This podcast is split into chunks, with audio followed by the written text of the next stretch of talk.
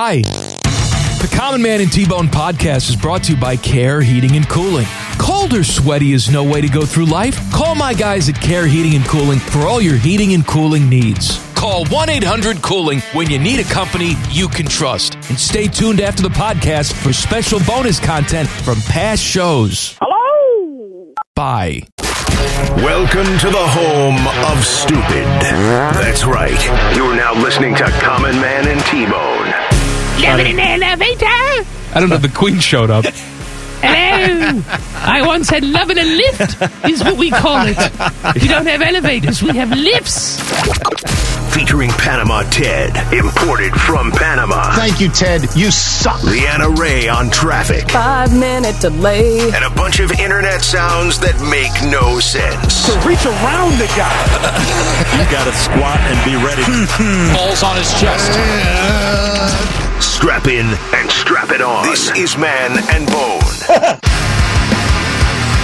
Happy Monday. It is Reaction Monday brought to you by Taco Bell. Hello, Bone. Hello, man. We have lots of things today. Lots. Oh, yeah. Full disclosure to you.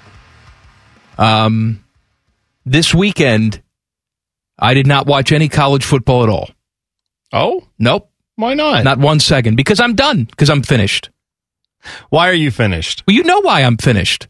Because it's over for Bozo, It's right? over for Bozo. Yeah. My team's not playing, and I'm a sore loser, and I'm pissed off. Mm-hmm. And so I, I I did come in this morning and watch some film from the games because I have this to do for a living. But I just want to let you know, if not for you idiots, I wouldn't have watched a second of college football this weekend. That's how little I care about Yeah. all of this. Well, I I watched a little more college football than you, but I felt like I didn't watch very much college football because I kept tuning into these games and seeing things that were college football-y and exciting and normally would get the juices flowing for me. And then I'm thinking, my team has no part of this. None of these games matter for my team. There, I don't know who in their right mind thought there was some outside chance of the Buckeyes making the playoffs, but obviously you shouldn't have. So I, I had nothing. I'm watching it just as a I I'm watching this to watch college football, but that's a lot like watching your prom after your prom date said go to hell and left you waiting. Why would you go? Why would you want to go watch everybody else have a good time when you're not? this is entertainment for me. At least it should be. And I would have force fed myself this weekend. That wouldn't have been entertaining to watch Michigan walk into Indianapolis Oh, and that's- kick the crap out of Iowa. I hope all of you are having a good time. And this is so fun for you. It's what I was told. Oh, Michigan being good is good for the rivalry, good for the conference. Who the hell cares? I saw somebody put on Twitter, I forget who it was this weekend, asking the question Are you going to be rooting for Michigan hmm. In the college football playoffs mm. because it's good for Big Ten mm, pride? Mm, Who, if, if you are saying yes, if you're an Ohio State fan that's going to be rooting for Michigan in the playoffs because of Big Ten pride, I want I want you to do something for me right now. They usually frown upon this in the radio business, but I don't care. I want you to take your digit, your dirty, grubby finger, and change the channel right now. I want you to go someplace else right now. I don't understand at that point what your feelings. If you say I'm an Ohio State fan and I get all the traditions and I love Ohio State football for all that it is, I don't understand then how you can say I'm rooting for Michigan because it's good for the conference. Then you don't understand Ohio State football, at least in my mind. You don't understand it the way I do. I guess I would put it that way. I'm not trying to gatekeep anybody. I'm not trying to tell you you can't be a fan. Root for it however you want to, but you're right. You will find no enjoyment from fans like Mike and I who look at Michigan as the bane of our existence, who can't stand seeing Michigan good, who know right now that Michigan is better than Ohio State, and I have no argument for it. I don't like that reality that I'm living in, Mike, but I do have to engage in it. So if you're someone who thinks, oh, what's the big deal? It's a Big Ten. It's good for the Buckeyes. Blah, blah, blah, then I don't think we understand the rivalry the same way. And you probably won't enjoy our hot takes on anything Michigan today. That's also a myth. It's not good for the Buckeyes. You know what's good for the Buckeyes? Winning the games on your schedule. Yeah, That's winning- what's good for the winning all of Buckeyes. Look, we're not the Cincinnati Bearcats, where we need some sort of respect year to year and people to comb over the schedule with a microscope and say, oh, I don't know if this team's good enough. I don't know if this team's team's good enough. It is mathematically impossible. I'm aware of this, but it doesn't matter if any other Big Ten team wins a game. No, as long as not. Ohio State wins every single game on their schedule, they will be playoff bound every year. It doesn't matter what Michigan does. It No. doesn't matter what this conference does. you can root for Michigan to lose by 30 in the college football playoffs, and it will not hurt the Buckeyes at all. And if Not you're saying, one bit. If you're saying, oh, but Bone, Buckeyes lost to Michigan, what's going to happen if they lose by 30 in the playoffs? They're going to think the Big Ten sucks. Did you forget that Ohio State lost by 30 to Clemson and it didn't matter? And it doesn't stop Ohio State from getting picked in the top five the next year. It will not matter. Just root with what you believe in your heart to be fun for you. And if that is watching the maize and blue trample up and down the field roughshod over the rest of college football, then go right ahead. Bo Schembechler, enjoy yourself, I guess. You must really enjoy watching Michigan win. But if that turns your stomach like it does me, then just admit that it turns your stomach and don't root for them. Because it doesn't, A, it doesn't matter who you root for. They're going to do what they're going to do. But B, it will not matter if Michigan wins the national title or if they lose by 50 in the playoff game they do play in. They will not affect the Buckeyes' outcome next year. If the Buckeyes are good and they win all their games and they beat Michigan, who lost by 30, or Michigan, who's the defending champs, it will not matter. Ohio State will be in the playoffs. That's it. Buckeyes play Notre Dame next year. Yeah. You right think off the you bat. think if the Buckeyes go out and they beat Notre Dame next year, people are going to be breaking down that game saying, "Well, there's Michigan. Look at what Michigan did in the postseason." No, No. one cares. No. it's a long off season. No one's going to care.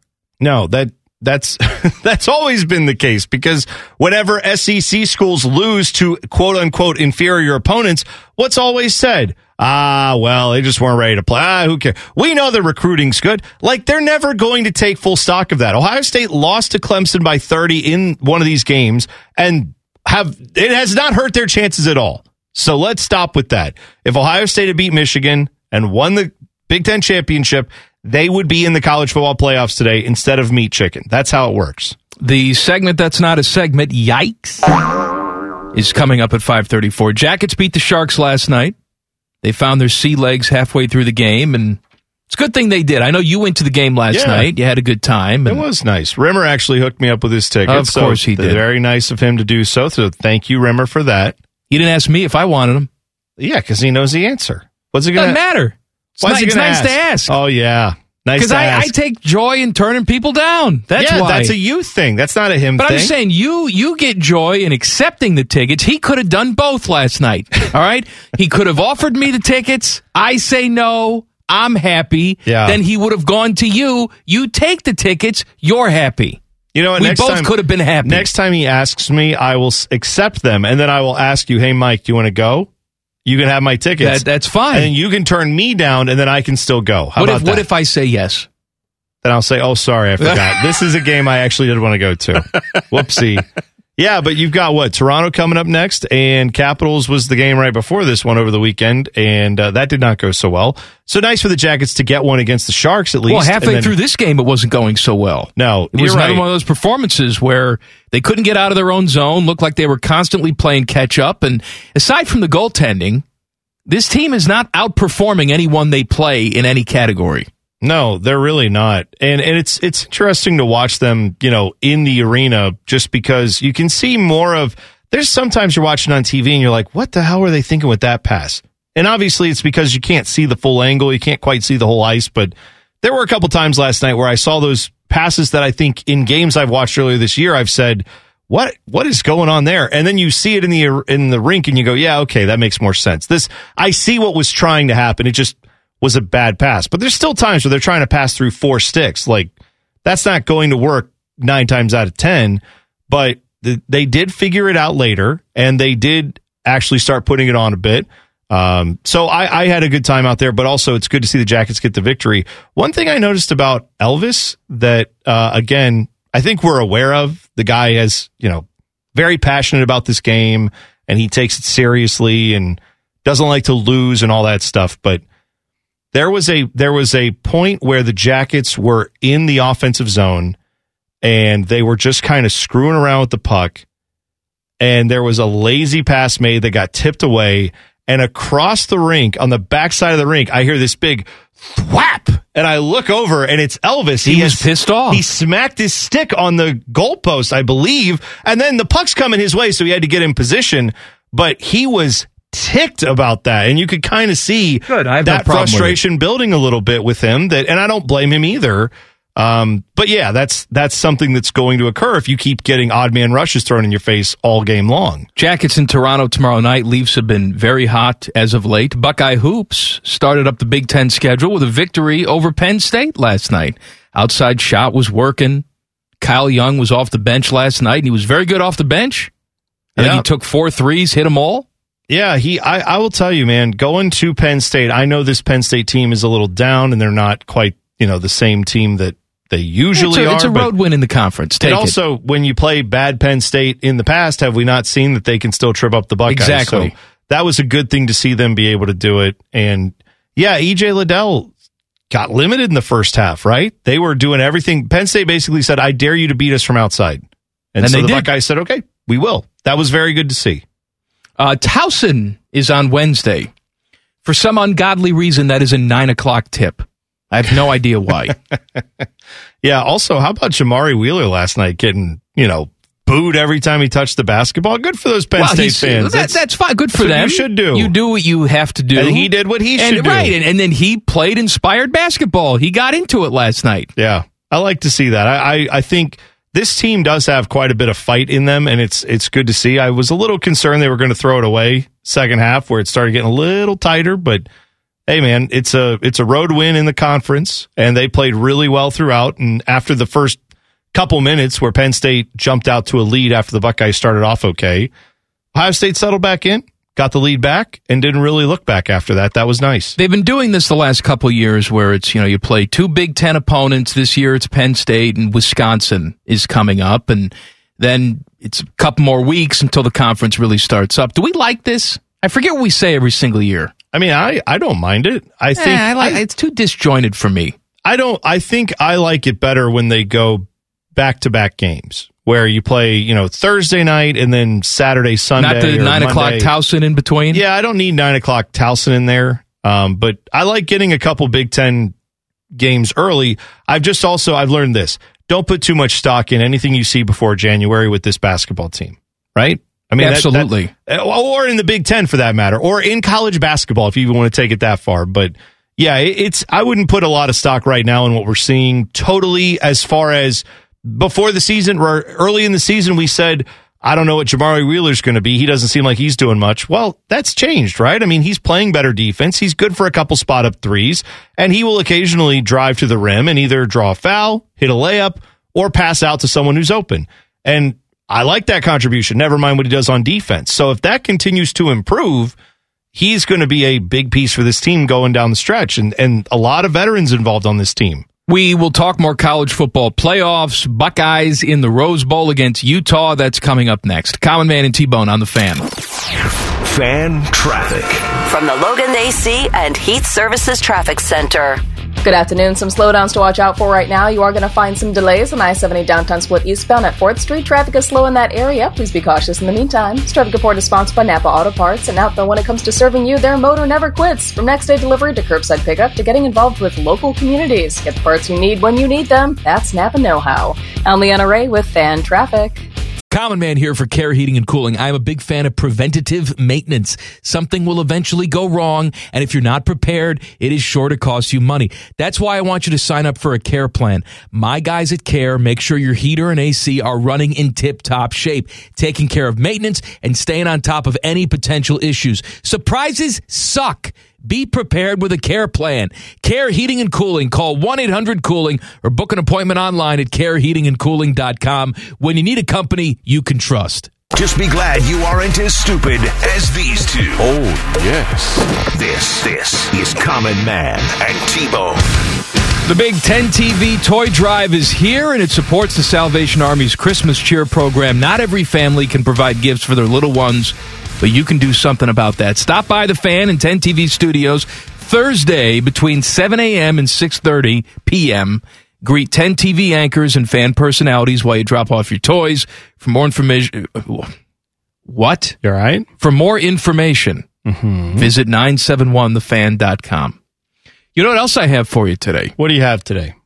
I have some WWE Raw tickets to give away today. And we're going to do it in the four o'clock hour when you hear this. Oh, yeah! Not now, but in the four o'clock hour. Then you call up Panama Ted, 614 821 9710. And if he says, You won, then you've won.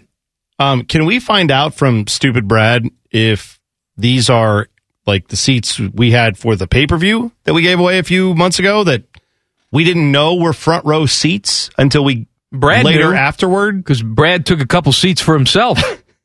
so he knew. Brad tells me the next week he's like, "Yeah, those seats were pretty good. I had a fun time at the event." I was like, "Oh, you you went?" He goes, "Yeah, a few people didn't pick up their tickets, so I went." And I said, "Oh, that's cool." And he shows me a picture. He's like, "Yeah, Roman Reigns was right there." And I'm like, "But where were these seats?" And he's like, "Oh, they were front row." That would have been nice Would have to been know. nice to know to let. I don't know if these are, by the way. You might be up in I'm nosebleeds. they're I have not. I have no idea where these But are. we'll, ha- we'll have tickets for you. We'll have regardless. something. Get you in the building. Price That's is right. Free. That's right. Uh, Michigan wins the Big Ten. Yay. Ugh. They'll face Georgia in the Orange Bowl. Alabama will face Cincinnati in the Cotton Bowl. Uh, Nick Saban, he was doing his Nick Saban thing, saying, Thank all of you idiots for counting my team out and saying this is going to be the year that Georgia takes care of business because it motivated his guys. Here's a quote from Nick Saban with a fantastic little line at the end. I think what these guys really wanted to gain was more respect. Not just the fact they were the underdogs, because I think we had a tremendous amount of respect for Georgia, their team, and what they accomplished. But you guys gave us a lot of really positive rat poison. Mm. The rat poison that you usually give us is usually fatal, but the rat poison that you put out there this week was yummy. yummy rat Right. poison for Nick Saban's guys. For those who don't speak Sabanese and don't quite understand what he's getting to there, it's the fact that this whole week everyone said Georgia's the better team, Georgia's better, Georgia's defense, Georgia's defense. They will stop Alabama's offense. That was kind of the discussion point, obviously, all throughout college football. And Bama felt like they were slighted and doubted. And so that's what he's saying is that he wishes every week they would tell his team. And he he refers to rat poison as anything that's talking about how Bama's going to win by 50 over this overrated Yeah, it's all BS rat poison. team. If you say Bama's really, really good, that's, That's- rat that's poison. rat poison. If you say Bama's not very good, then that's rat poison too. but good rat poison. Good rat- yummy that rat doesn't poison. kill you. It kills, I don't know, the other rats? I have Look, no idea. I, I can't stand this guy. You know this, but I also can't understand people that look past Nick Saban. Nick Saban is the greatest coach of all time. That victory on Saturday night was his eighth victory against a number one ranked team. It's, eight. it's ridiculous. No other coach has done that in the in the polling era, 1936 on. That's incredible. It's, it's it's it's so incredible too because most of the time he's got the number one ranked Well, team. right. Like it's not as if he's. I know he's not pulling upsets all the time with this, although the number one ranking usually means there's a little bit of an upset there, right? But I'm saying it's not like he's an unranked team that he's coaching that has plucky underdog syndrome and they just happen to beat some really number one good teams. This is a situation where whenever a team gets the number one ranking from him, his team finds a way to get it back very quickly. And that is that is truly an amazing accomplishment by him. I, I hate to say it. This this whole college football playoff thing is gross to me now. Right? I That's have- why I said I couldn't watch it. I have no one I have no one to root for, right? So I can't root for Georgia. Also, don't think they're going to do anything, even if they do get back you into a rematch for Bama. Cincinnati, I guess. Can I? I, I don't know. I mean, Yeah, me and FC Cincinnati get along real well. I love oh, that's, Cincinnati. that's a different sport. no, Who but it's cares? the same fans, the same people. It's now, not the same fans. I do feel good for Luke Fickell, and I am I am happy to see Cincinnati get the credit for this. But did you happen to see Herbstreit and Bear the Bear Chris Fallica, the producer for Game Day? They weren't the only ones doing this, but they were the two primary ones I saw doing it yesterday. Where after Cincinnati got picked to go into the playoffs, they start hopping on to TV and Twitter going like, "Oh, what happened to this broken system? It doesn't reward all the group of 5 teams. I thought the group of 5 teams always got left out. What happened?" And it's like guys, did you not see that Oklahoma State got destroyed by Baylor? May perhaps if Oklahoma State had destroyed Baylor, we would never know.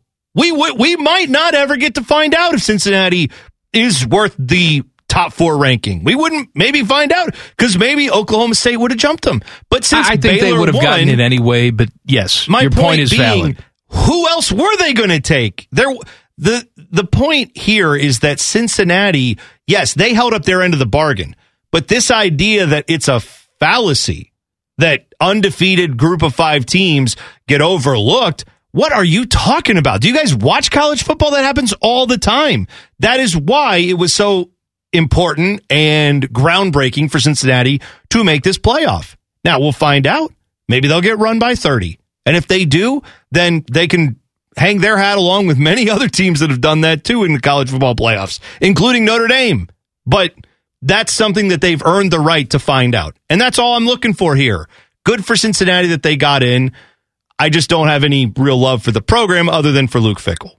Final rankings: Alabama one, Michigan two, Georgia three, Cincinnati four. The Notre Dame was the first team out, at least on paper, at number five. Buckeyes at six.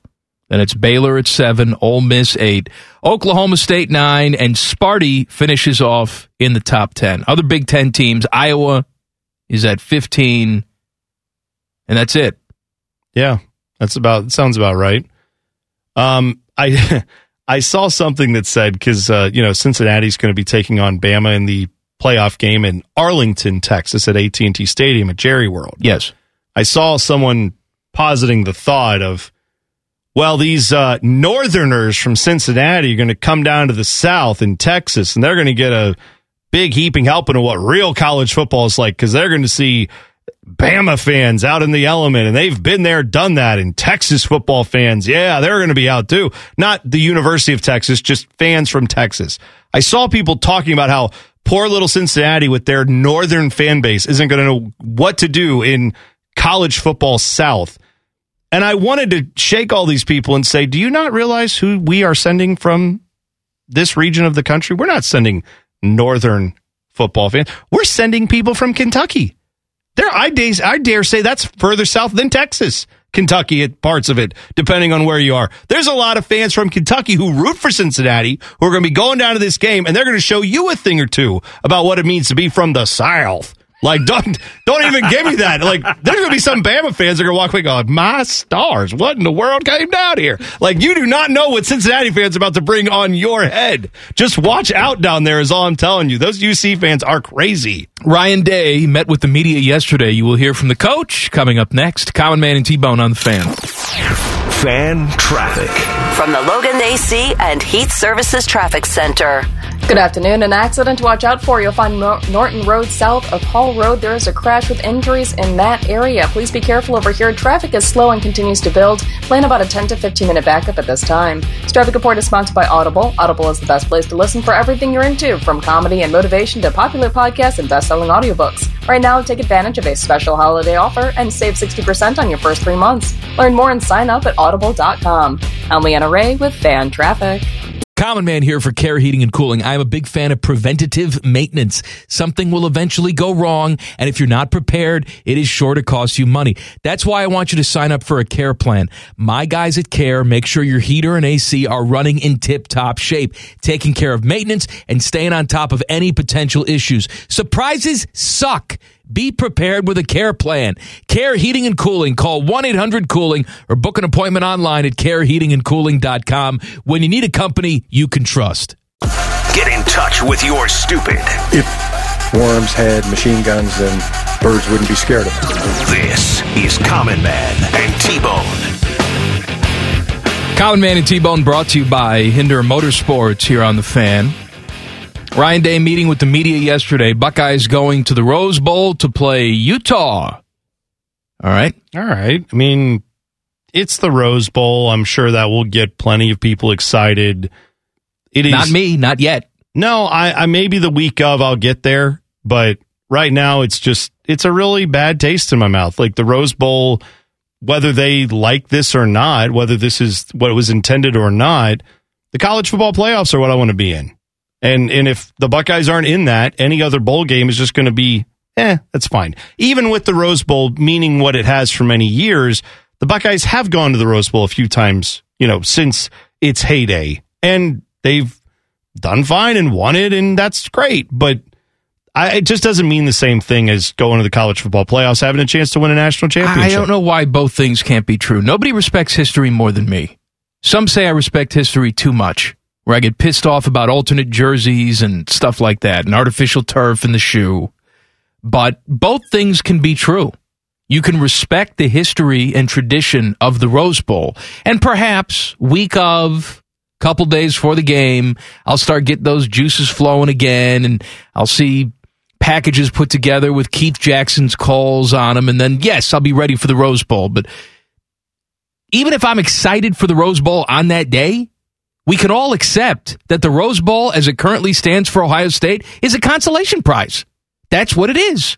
You have a goal every single year to win the Big Ten, of course, to beat Michigan on the way to winning the Big Ten. You failed. You failed at that this year. We can get caught up on offensive numbers and scoring was at an all time high for this program. Great. Congratulations. And you get to go to the Rose Bowl. It can also still be a consolation prize. Yeah. I mean, I you can be the worst team in the Big Ten and then your last game of the year, like Indiana this year or whoever. I think Indiana was the worst, if not. They didn't were win a close. conference game. Okay. But I'm guessing in their last game, there were plenty of fans who said, well, we sucked this year, but it'd be really nice if we could get one of these and win one of these games, right? No matter how bad your season went, you still want to see your team win in the moment, let alone go into the Rose Bowl. Of course, I want to see the Buckeyes beat Utah. I don't want to have that also to deal with in the offseason that the Ohio State lost to Utah, who, by the way, has a really good running game last I checked. And uh, we'll find out what this defense can do against that. But my, my bigger point is that I am not as excited about that as I would be for the other alternatives and the, the expectations we have. So it can be disappointing. And then the day of, I'm going to say, yeah, I hope the Buckeyes obviously get the job done. And you don't want to lose to Utah. That would be embarrassing. But it would be one thing if you're going and playing, I don't know, another big time name school that you want to beat the crap out of, right? Sure. You know, if you're playing a hillbilly school, you're playing USC, finds its way into this game, something. Then at least it's, well, we're going to play US Rose Bowl, but you're playing USC. Let's go out there and knock them in the teeth. Utah does nothing for me. Yeah, I mean, I don't know why that is. I guess it's just because I know why that is because it's Utah. Because it's yeah, but if you we, well, I'm, I'm saying like from the last five years of college football, know, I Utah's it. a much better program than ninety percent of okay, the name teams in the Pac-12. you can't pick and choose when you're going to sell me history. I know. If you're going to sell me the history of the Rose Bowl and all this other crap, you can't sell me Utah playing in the Rose Bowl. I know. I You right. can sell me USC in the Rose Bowl. Yeah, that's a. There's more. To, I, I agree with you on all that. I'm just saying, from the standpoint of it being a good game, there there is not as much shame usually losing to Utah in the sense No, of I, I think they're it will a be good a good football game. team. It may be a close game too, because who the hell knows who's going to opt out of this game for Ohio State? Well, and that's that's the other part of it, man. I I know there are some Buckeye fans that feel differently. I think you're more where I am, and that I'm not going to hold it against you. If you have got an NFL future staring you in the face, and the only game in between you and that future is the Rose Bowl, sorry, I I do understand the guys who say, "No, I don't want to risk it. I don't want to risk it for." I'm I'm going to be a you know I, it doesn't mean I'm not draft pick. disappointed, but oh, I understand. Yeah, but I but I it. also understand the business decision, right? I mean, I understand I might want certain restaurant to be open till midnight, but if it ain't, it ain't. That's a business decision they made. I got to deal with it. Like just because I want things to happen doesn't mean that's the reality. Ryan Day talking to the media yesterday. Uh, he talked about how the Michigan loss still stings. Yeah, it's it's tough. Uh, you know, the rivalry game is uh, the rivalry game for a reason, and it means a lot to a lot of people. So um, when you don't win, it, there's uh, a tremendous amount of pain, and uh, nobody knows that more than the players and the coaches here. And um, you know, hard to swallow. You can't just move on after one day. It just doesn't work that way. Like I said in, in the the post um, post game press conference, it's going to leave a mark, and, and we knew that, and um, it's gonna it's gonna hurt for a while. Ryan Day knows that his reputation will be built on beating Michigan, winning that game.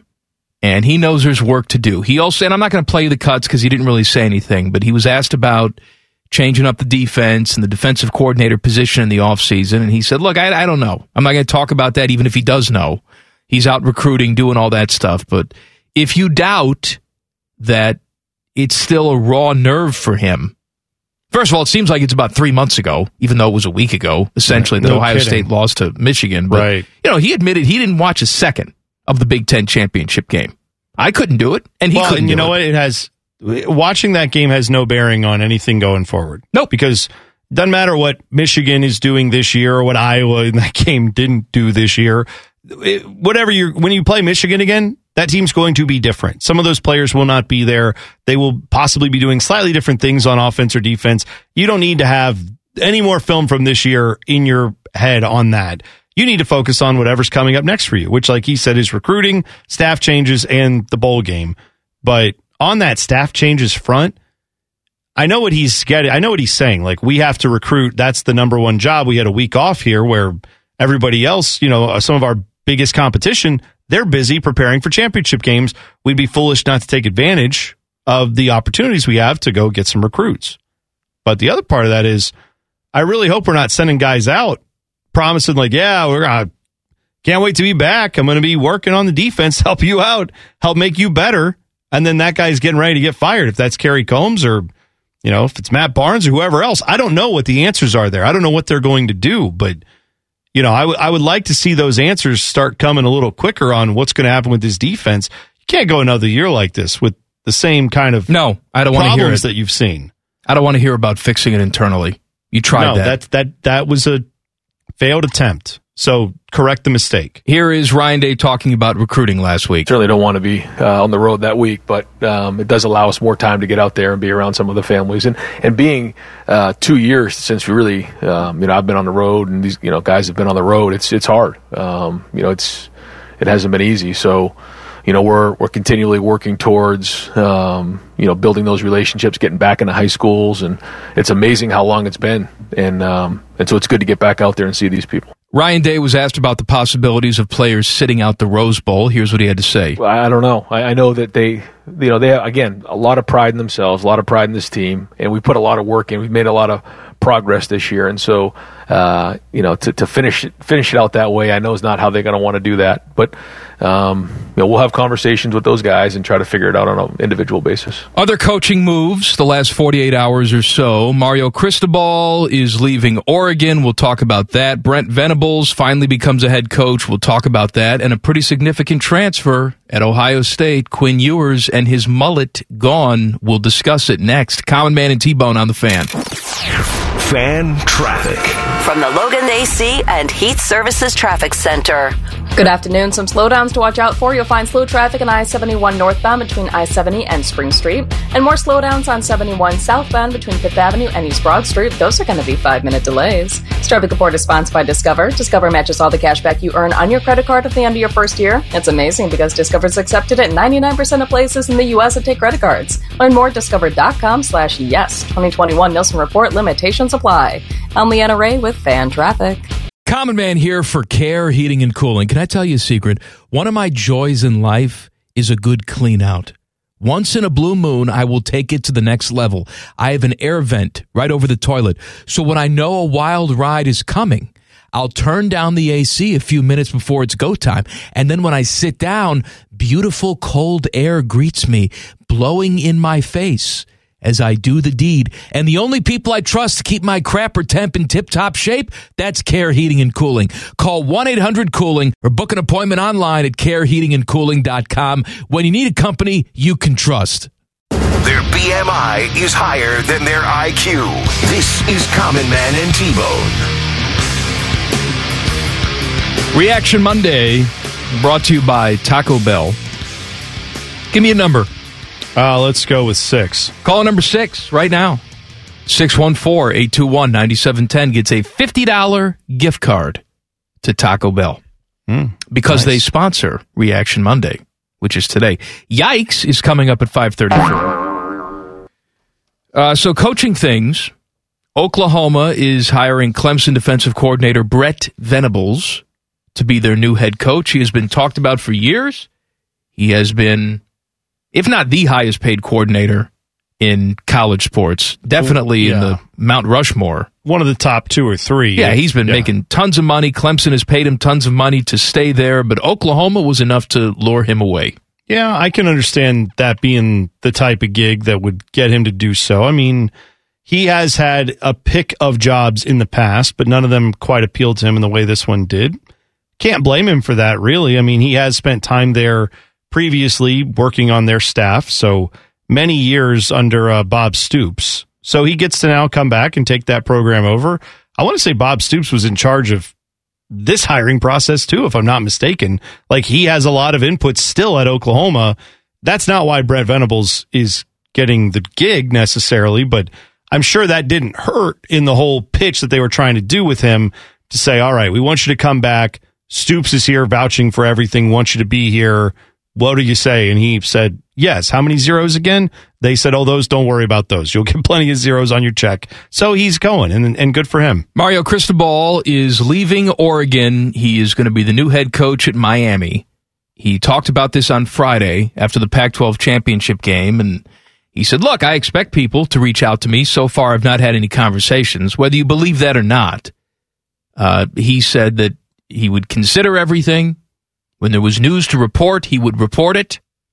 Well, he didn't report this, but we do know that Miami has offered him the job he has accepted. There was apparently a noon deadline today, noon Eastern time deadline to accept the job. I don't know if that's true or not, but he accepted the job. Well, I there's a lot going on with this Miami job because so Manny Diaz had to also be fired for this to happen, which did Yes. occur this morning. Um, Miami is, according to Manny Navarro, who covers uh, college football for the Athletic, Miami is preparing to throw eight million dollars a year at Mario Cristobal. That's a lot of money. Nine million dollars to buy him out of Oregon. That's a lot of money and then another seven to eight million additionally to buy out Diaz. So you're talking about a lot of money that they are putting up to do it. And Miami has not, d- despite like years and years ago where people talked about there being a lot of cash around the Miami program and guys possibly, who knows, are they getting paid or what's happening there? That is not from the, from the standpoint of does Miami spend this type of money to get a head coach? Over the last 20 years, the answer's been no. They really have not done that. So for them to be stepping up in this way and actually putting out the money to participate in big boy college football now, that is interesting. And I, apparently some of that has to do with the fact that the school itself said all the money used to be all the money has to come from the athletic department. And now the school is saying, "Oh wait, never mind. We're willing to chip in some money from the school because apparently their their health system that they have built is doing financially really good business for Miami. So now they're starting to use some money from the school to pay for the college football coach. If you believe all that from all the reporting that's out there, that is a change from the way Miami has done business over the last 20 years. Does that signal it's going to change everything else on the field? No, because I still have my doubts about Mario Cristobal, but we'll find out. That's the thing. I sort of roll my eyes every single year when people want to write stories about how Miami's back or they're on the right path. It's going to take some time to see it. This team's been too bad for too long. And don't give me a season here or a season there where it looks like they're on the right track. It's tough to have sustained success. We said the same thing about Michigan State and Mel Tucker. Good for him that he got himself $95 million. Do you think, are you, are you convinced that Michigan State is going to be a contender in the Big Ten East every single year? No. I'm not. No. And how can you be? You had one year where you saw something. You don't know if it can be sustained. I will tell you this about Miami, though. I think this is the last time they paid this type of money for a coach. Because if this doesn't work out, that's done. That program's dead. Right. This uh, what I'm saying is a lot of a lot of the boosters in that community even said we're willing to fund other projects, you know, around campus. We'll help build new facilities. We'll help build different buildings, not just with the athletic program, but in general. And that is what led the Miami Brain Trust to say, all right, let's start spending money like big time college football athletics. Will that work with Mario Cristobal? Because there have been plenty of schools that have spent that type of money and failed. See Kansas and Charlie Weis if you're looking for, you know, older examples, and there's more recent ones too. Just spending the money alone doesn't fix your problem. You have to get the right person, and obviously He's got a history there with that school. So you would think if anyone's going to get it, it's him. But said the same thing about Scott Frost in Nebraska. And so far, that has not panned out the way Nebraska thought it would. Maybe Miami's journey will be different. Ole Miss is giving Lane Kiffin a new deal in the seven and a half million dollar range. So he's going to be entering his third season at Ole Miss, and he's going to be on contract number three because he got the, he got the initial contract. Yeah. He got another extension last off season. Now he's got one. Is this this off Is this just a formality where every year they Every have year. to extend him? every or- year because people are going to talk about him for other jobs? So then Ole Miss is going to come to the table with some more cash. Well, and like we said, I'm sure a lot of coaches around college football, and Lane Kiffin's one of them, who are going to say, hold on, how much is Michigan State paying for a head coach? How much is Penn State paying for a head coach? How much is USC paying for a head coach? Well, then, if that's what's the going rate for those schools, I feel like we're not that far off here at Ole Miss. And you could argue they've been better than most of those schools, right? Ole Miss over the last couple of years has been a, a tough program. So he's got something to do with that. I can understand him saying, I want to get paid more too. Ryan Day dealing with a transfer. Quinn Ewers, five star, biggest recruit in the history of Ohio State, according to some metrics. He is out after one season. That was quick. He reclassified to 2021 because he wanted to get the endorsement money. He could not make it in Texas. He couldn't make it in high school.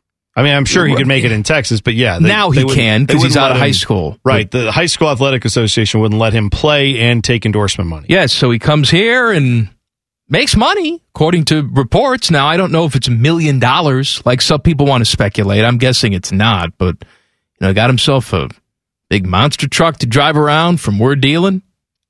Hey, And This is this is- kombucha. was, was that the, the it other was kombucha. Kombucha. Yes, kombucha fortunes is what. Yeah, uh, so he look, was trying to live off. I'm of. sure he made some money. This uh, this move surprises me. It's it, Ryan Day said it surprised him too. Yeah, I mean, I have a lot of thoughts on it, but I'll I'll quickly say this: I don't fault anybody for trying to find the best place for them to go succeed. He, for whatever reason, did not feel like it was going to work out here. Decided to go elsewhere. Did expectations change on his part? Did he maybe have unrealistic expectations through no fault necessarily of the coaching staff at Ohio State? But maybe he just thought I'm going to get on campus and I'm going to show everybody that I'm not any, you know, I'm I'm the backup. I'm not even going to be the third guy on the depth chart, and that was not the reality. There's no way you can come in two weeks before the season starts and learn the playbook, take over as the primary backup. That's just unrealistic. But you know, now he's going to have to go out and try to win a job next year somewhere else because otherwise, if you could win the job in two years at wherever you're going, then just stay at Ohio State. Well, that's that's the thing. Try to win the job then. Is you know this this next year is going to be really really important for Quinn Ewers. We'll talk more about this. We'll talk about the Bengals collapsing yesterday and the rest of the NFL schedule coming up next. Common Man and T Bone on the fan. Fan traffic. From the Logan AC and Heat Services Traffic Center. Good afternoon. Watch out for an accident on I 71 northbound before Spring Street. Emergency crews are on scene in this area. Please be very careful over here. Traffic is slow from I 70 and still continues to build. Plan on some heavy backups as things continue to clear. This traffic report is sponsored by AutoZone. Starting stronger starts at AutoZone, where they've got battery solutions in the form of free battery testing, free battery charging, and replacement batteries that fit your needs. That's what makes them America's number one battery destination. Get in the zone, AutoZone. I'm Leanna Ray with Fan Traffic. Common Man here for Care Heating and Cooling. Can I tell you a secret? One of my joys in life is a good clean out. Once in a blue moon, I will take it to the next level. I have an air vent right over the toilet. So when I know a wild ride is coming, I'll turn down the AC a few minutes before it's go time. And then when I sit down, beautiful cold air greets me, blowing in my face as I do the deed. And the only people I trust to keep my crapper temp in tip top shape, that's Care Heating and Cooling. Call 1 800 Cooling or book an appointment online at careheatingandcooling.com when you need a company you can trust. Stupid impressions and bad math. This is Common Man and T-Bone. Some sad news today, Bone. Oh, what's that? Kentucky Derby winner Medina Spirit. That is sad. Died today after a workout. Three year old colt, Bob Baffert, notable trainer, was uh, his guy. And he was working out today, died of a heart attack. Well, they think it's a heart attack, but they're going to send it for a horse autopsy now. Yeah, well, as opposed to human autopsy, that's good, given it's a horse. Well, I'm just saying it's probably it's an autopsy. probably yes. different people Well, performing it. You know, the Reelz channel has that autopsy show. They have yet to have Yes. a horse on that show. I, I, I think am they aware. should. Yeah, I But got uh, it. three years old. You know, it's it's obviously sad for the horse, I guess, and because I don't know how old horses live to be, but I'm guessing Not- not older than three. three is they don't put three years old is what they put him in the Kentucky Derby. So that's like they wouldn't send it as like, well, here's the last thing you're going to do, Bill, before you pass on to the great pasture beyond. You're going to go run in the Kentucky Well. I'm, I'm sure the uh, the owners of these horses they're they're very sad because they probably get to know the horse on a personal why? level. Why else are they sad? Well, because they pay a lot of money, so Yeah. this horse can release its sperm out there and sire other horses. They they probably pe- spent a pretty penny to get this horse and to begin with, and then yes, they were hoping to recoup when some of when that the horse is done racing, then you Yeah. stud the horse out and you make some big cash. Now, I'm sure that again, I'm not a veterinarian. Thank I'm you. Guessing, Thank you for telling us. I'm guessing there's going to be some questions around Bob Baffert and whatever, you know, different things he was giving this horse. Well, I mean, that- the horse tested positive for something it wasn't supposed to have. Remember? yes, but didn't Baffert say it was something? I cannot remember. He said it was like, oh, there's a. He almost did like a Barry Bonds cream in the clear thing. Like I don't remember exactly what it was, but there was something where he said, "Oh, we're giving the horse this," and whoops a doozle. Turns out there's this thing that greatly benefits horse anatomy when it comes to building muscle and speed. So I didn't, I, me, the legendary trainer, I had no idea what was in this horse stuff I gave this horse. Whoopsie. You can believe that, or you can believe that maybe he was cheating, which I know is very harsh to say. Either way, if it's not giving, when he has a history of cheating. Yeah, Bob If- Baffert he- does. right. So if you're giving this horse Horse something, know. if you're giving this horse something and then the horse dies in an in a way that's not exactly normal, could it be that the horse just was going to die either way? Possibly, but there are going to be some more questions about Bob Baffert. Maybe the would horse was murdered. horse murder. Maybe somebody from a rival stable came in, Oh, sure. gave him a secret injection, and then Keith Morrison from Dateline shows up. Oh, I, for a second I thought another horse did this. I'm like, No, be, not another I'm like, that'd horse be difficult for the horse Let's to be realistic. accomplish. How's the horse going to get his little? Come on, I mean, it's not little. There's giant uh, hoof around that. It's like gonna giant hoofer. Well, how's he gonna get it around the syringe? Is what I'm saying. He's, you know, I when I got my COVID vaccine, there was no horse sitting there like, oh, hello, come to Mister Ed Pharmacy again, did you? Hi, Bone. Uh, Quinn Ewers transferring out after one season. He was not here long. Hopefully, he made some money for himself, but uh, he's a Texas guy, and apparently, he's looking at Texas schools. Here's why this doesn't make a ton of sense for me.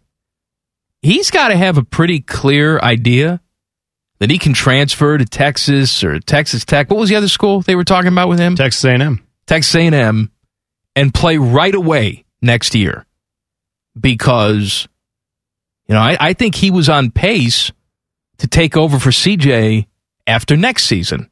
CJ is going to be the starter. He's not losing that job. I can certainly see Quinn Ewers performing well enough to pass up Kyle McCord on that depth chart, and then Kyle has to figure out what he wants to do if he's going to stick around or if he's going to transfer. And then the year after that, and CJ goes away, it's Quinn Ewers' time. So you sit for another year, you get ready, you play for a year. If you're fantastic, then you go right to the league, or you can come back and keep playing for Ohio State. But now, let's say he goes to Texas Tech, transfers there, and doesn't win the starting job. Well, then questions are going to be asked. Well, why not? Yeah, what he was happened? at Ohio State for five minutes. He went down to Texas Tech, tried to win the starting job there, couldn't do it. There is a chance he goes on and he becomes a star and he lives up to the five star billing. There's also a chance that he turns into Tate Martell. And I, I don't say that as some sort of, you know, smirk on Tate Martell, but let's let's be real about what happened to his career.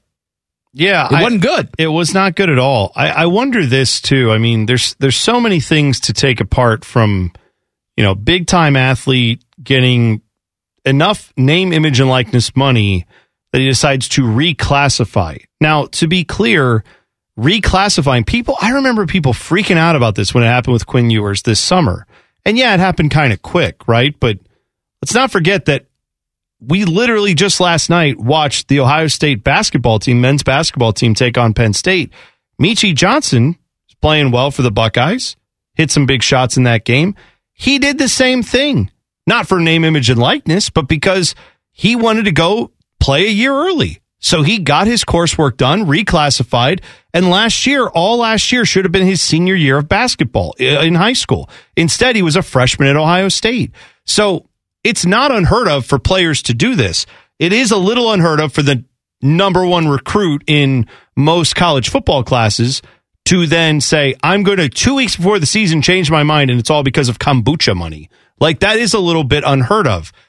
But what stinks for him, or I guess what stinks about this whole situation, is now his expectations, I think, have been unfairly altered, either by him, by people around him, by the fact that you have a million dollars staring you in the face. Did he really point. think he could walk in here in mid August and win the job? I would think not. Did he think he was going to play last year? But I wonder if there was a thought of like, well, next year when I come in as a true freshman, I think I can compete for that job. Even if CJ Stroud is there and entrenched, I think I can come in and show them something that at least gets me to be the really, really good backup that everybody wants to see.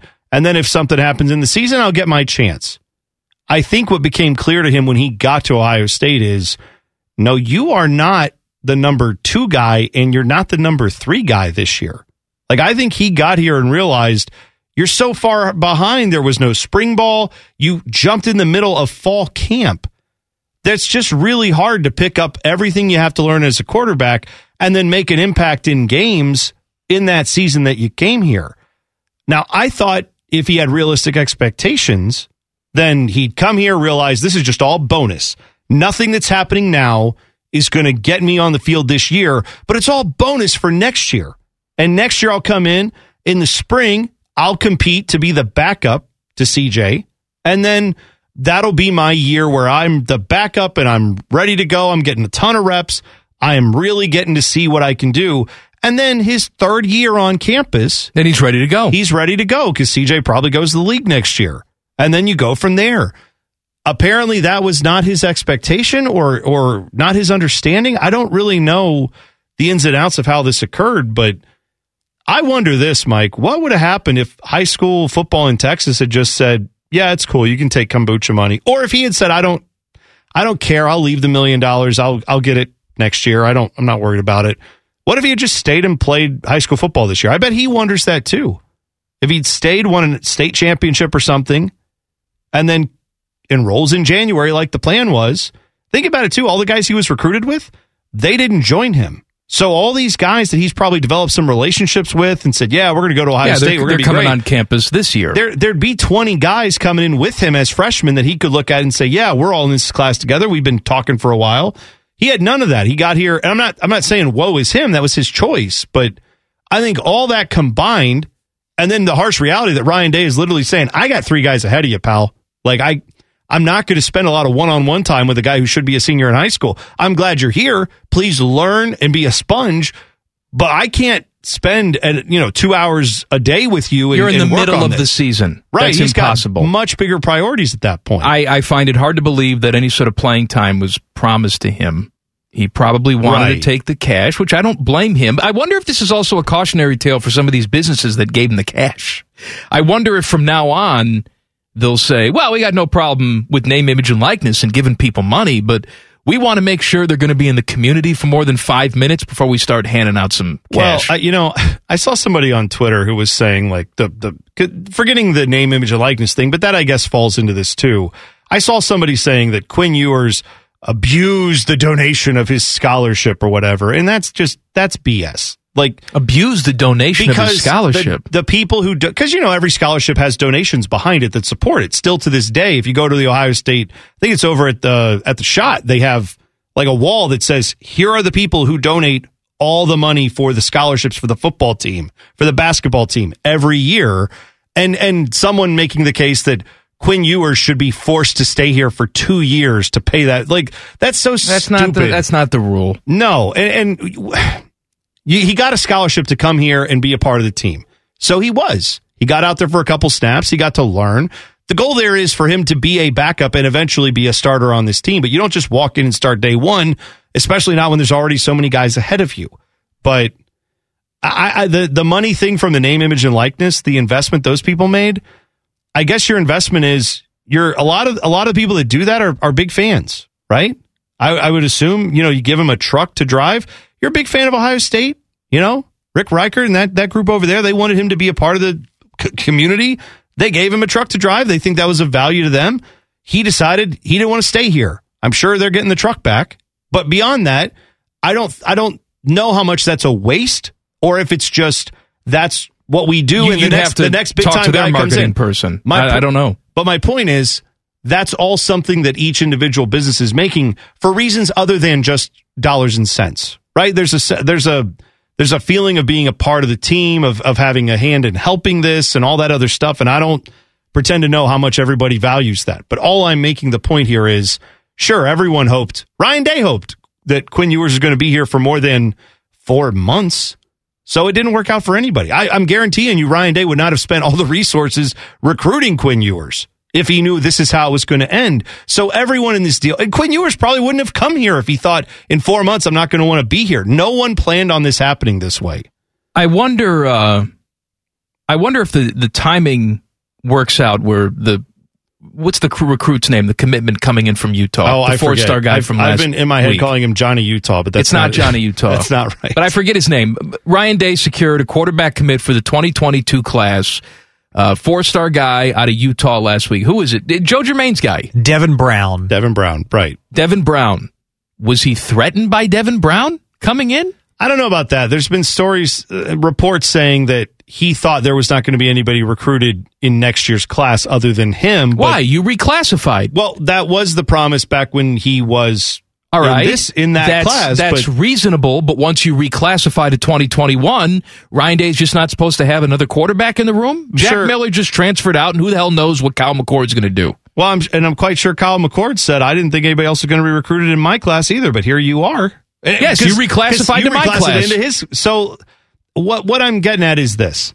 Was it a mistake for Quinn Ewers to to do this? I don't. I can't tell anybody it was a mistake. He supposedly got somewhere in the neighborhood of a million dollars. I don't know how much of that is real. Eh, Let, us we'll say see. let's say it was a third of that. All right, we'll see. It's a lot of money, right? I it, that was probably worth it to get that money, but do you want to throw away your whole career if you screw this decision up? If I were him, I'm not saying this is a Buckeye fan, I would stay put for at least a couple years to decide if it's working out or not. I don't think this four months is any way to determine if your career at Ohio State is working out or not. Bengals and NFL things coming up next. Common Man and T Bone on the fan. Fan traffic. From the Logan AC and Heat Services Traffic Center. Good afternoon. Watch out for an accident still blocking the right lane of I 71 northbound before Spring Street. Traffic is bumper to bumper from I 70 in this area. There are emergency crews on scene trying to get things cleaned up. Please be very careful over here in the meantime. This traffic report is sponsored by Taco Bell. Daydreaming about the cheesy Gordita Crunch craving box? The box that has a cheesy Gordita Crunch, a beefy five layer burrito, chips, and nacho cheese sauce, and a medium drink? Stop daydreaming and get to Taco Bell to pick one up today at participating U.S. Taco Bell locations for a limited time. I'm Leanna Ray with Fan Traffic. Common Man here for Care Heating and Cooling. I'm a big fan of preventative maintenance. Something will eventually go wrong, and if you're not prepared, it is sure to cost you money. That's why I want you to sign up for a care plan. My guys at Care make sure your heater and AC are running in tip top shape, taking care of maintenance and staying on top of any potential issues. Surprises suck. Be prepared with a care plan. Care Heating and Cooling. Call 1 800 Cooling or book an appointment online at careheatingandcooling.com when you need a company you can trust. Extra large, extra stupid. This is Man and Bone. Let me tell you about my friends at Columbus Men's Clinic. They have successfully treated thousands of men in Columbus. Let's talk about ED, erectile dysfunction. It can affect your outlook on life, cause depression, and much more. They have an expert staff. And if you're like a lot of men, you could be having sex the day after your appointment. A treatment plan could involve a variety of treatments to have you performing like you haven't in years. A lot of guys take pills. Sometimes they don't work or give you unwanted side effects. Go see my guys at Columbus Men's Clinic. They're going to get the right treatment for you. 614-300-7400. Visit them online, columbusmensclinic.com. Bengals yesterday losing to the Chargers 41 to 22. Fell behind by 24 points. And it was a comedy of errors where you have players making mistakes, You've got your head coach looking stupid and a delay of game penalties after timeouts. Zac Taylor looking totally confused. That one was heartbreaking for Bengals fans in multiple ways and heartbreaking, the word I was trying to say, uh, because they, at least to me, watching from the outside in, you got down by such a big margin early in that game. And I could understand Bengals fans who said, oh, well, today's not our day. It's just one of those things. It happens in the NFL sometimes. We'll regroup next week. But the Bengals didn't pack it in. They fought back in that game and had, I No, thought, I was convinced momentum. they were going to win it. I thought they were going to win it, and I'm I'm still convinced that if Joe Mixon doesn't fumble that football, they're down by two points. They are driving down the field. They're going to put more points on the board. Chargers defense is offering little resistance. Joe Mixon puts the ball on the carpet, which is terrible, and then you get the world's worst bounce. Where it Oh, goes yeah. right into the hands of a defender, run it in for a touchdown. And I think, as devastating as that was, I think it was the next drive. The Bengals drive all the way down the field, and then Joe Burrow throws a red zone pick. It just it was not meant to be. Yeah, it, it really wasn't. But prior to, so it heartbreaking on multiple levels, but it looked like it was going to be a blowout from the start, and then it ended up kind of getting out of hand at the end.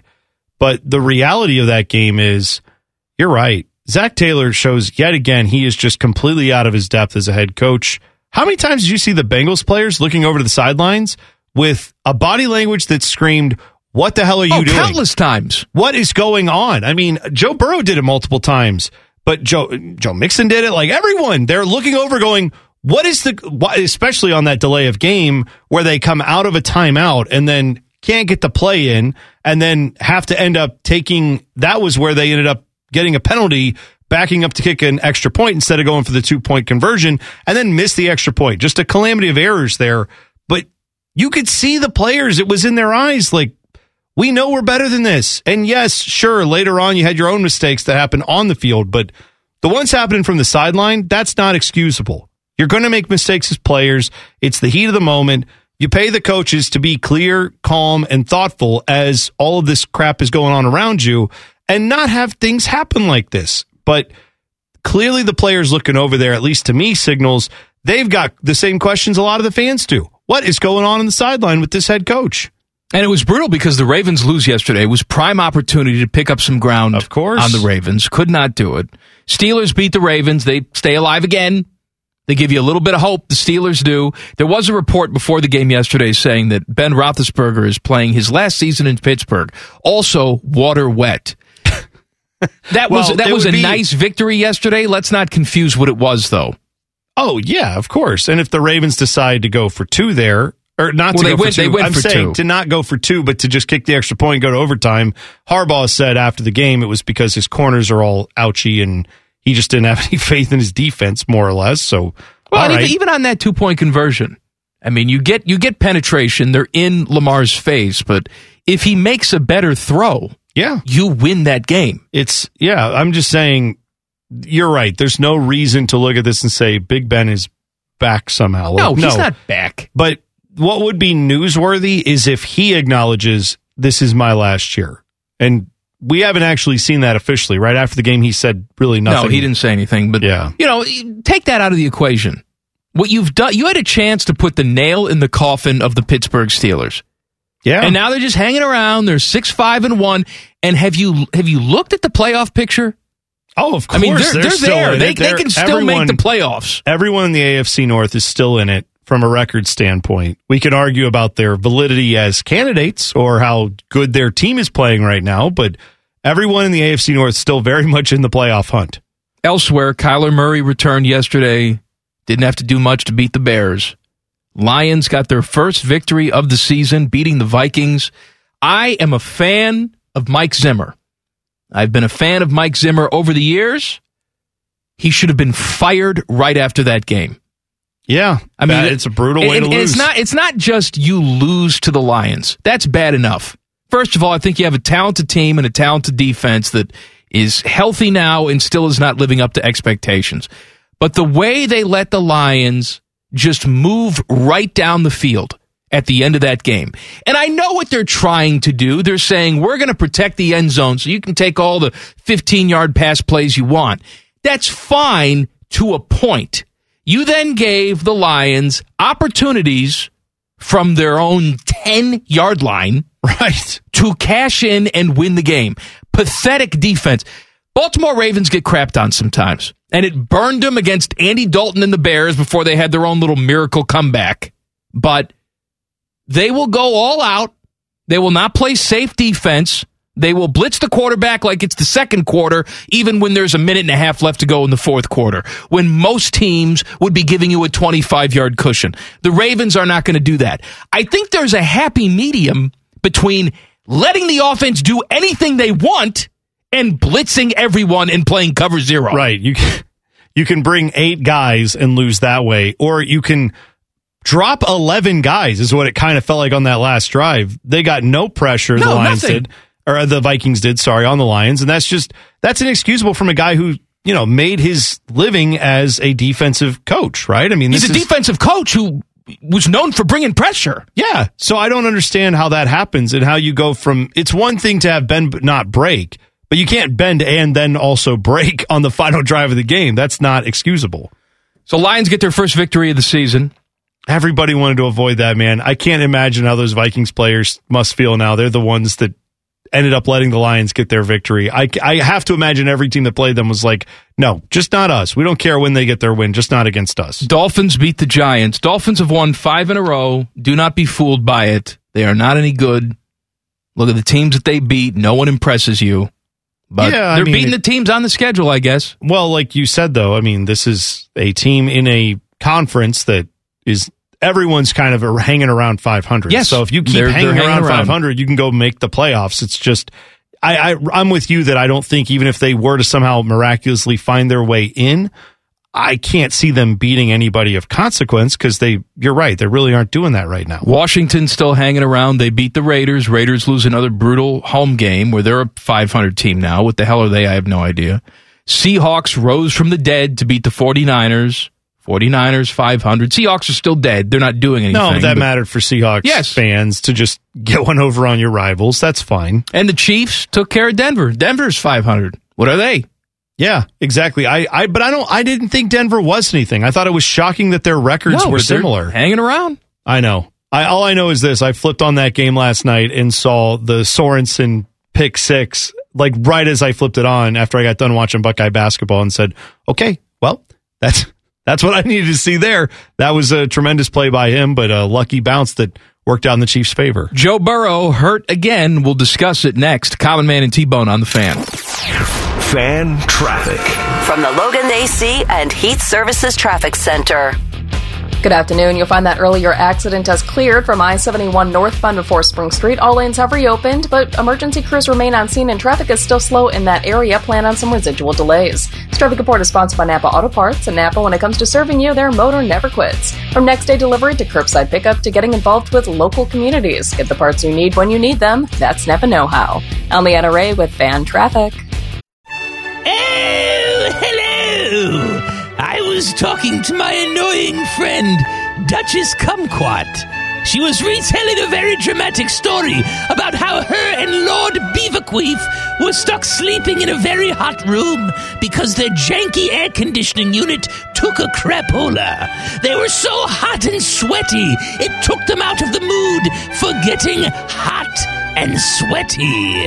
Don't be like Kumquat and Beaverqueef. Call my friends at Care Heating and Cooling. Care Heating and Cooling. Call 1 800 Cooling or book an appointment online at careheatingandcooling.com when you need a company Beaverqueef can trust.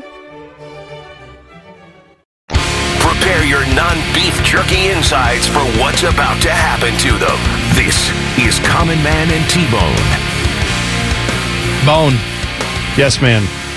I've got something for you. What do you got for me? Oh yeah! Oh. If you're listening earlier, you know what that means. Caller number six right now Do you spell what man is cooking?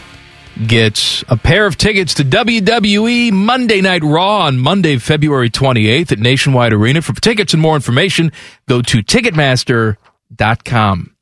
I saw something just now that surprised the hell out of me. Okay. So, new Buckeye basketball ranking, not Buckeye, but AP rankings came out. Buckeyes at number 21. They're back in the rankings, had a nice week, beat Duke, beat Penn State. They're back there at 21. For the first time in school history, and that's what surprised me, Purdue is number one in the AP poll. They've never No, been number one. I would have bet money Sure. that those Gene Keady teams in the 80s hit number one, but no, they got as high as number two a couple seasons in the 80s, but they've never been number one. That surprised me. Well, that that does because I think that the I don't know, maybe I'm wrong, but I would think the Jeff Goodmans of the world in college basketball who think jobs like Maryland are bigger jobs than Ohio State. Don't you think if you were doing a ranking, like there would be a lot of people who would say, "Oh, the Purdue job is a bigger basketball job absolutely. than the Ohio State basketball job?" And I would disagree with that, but I can understand why people would at least maybe have that opinion depending on where you grew up and what kind of basketball you watch and all that stuff. Whatever.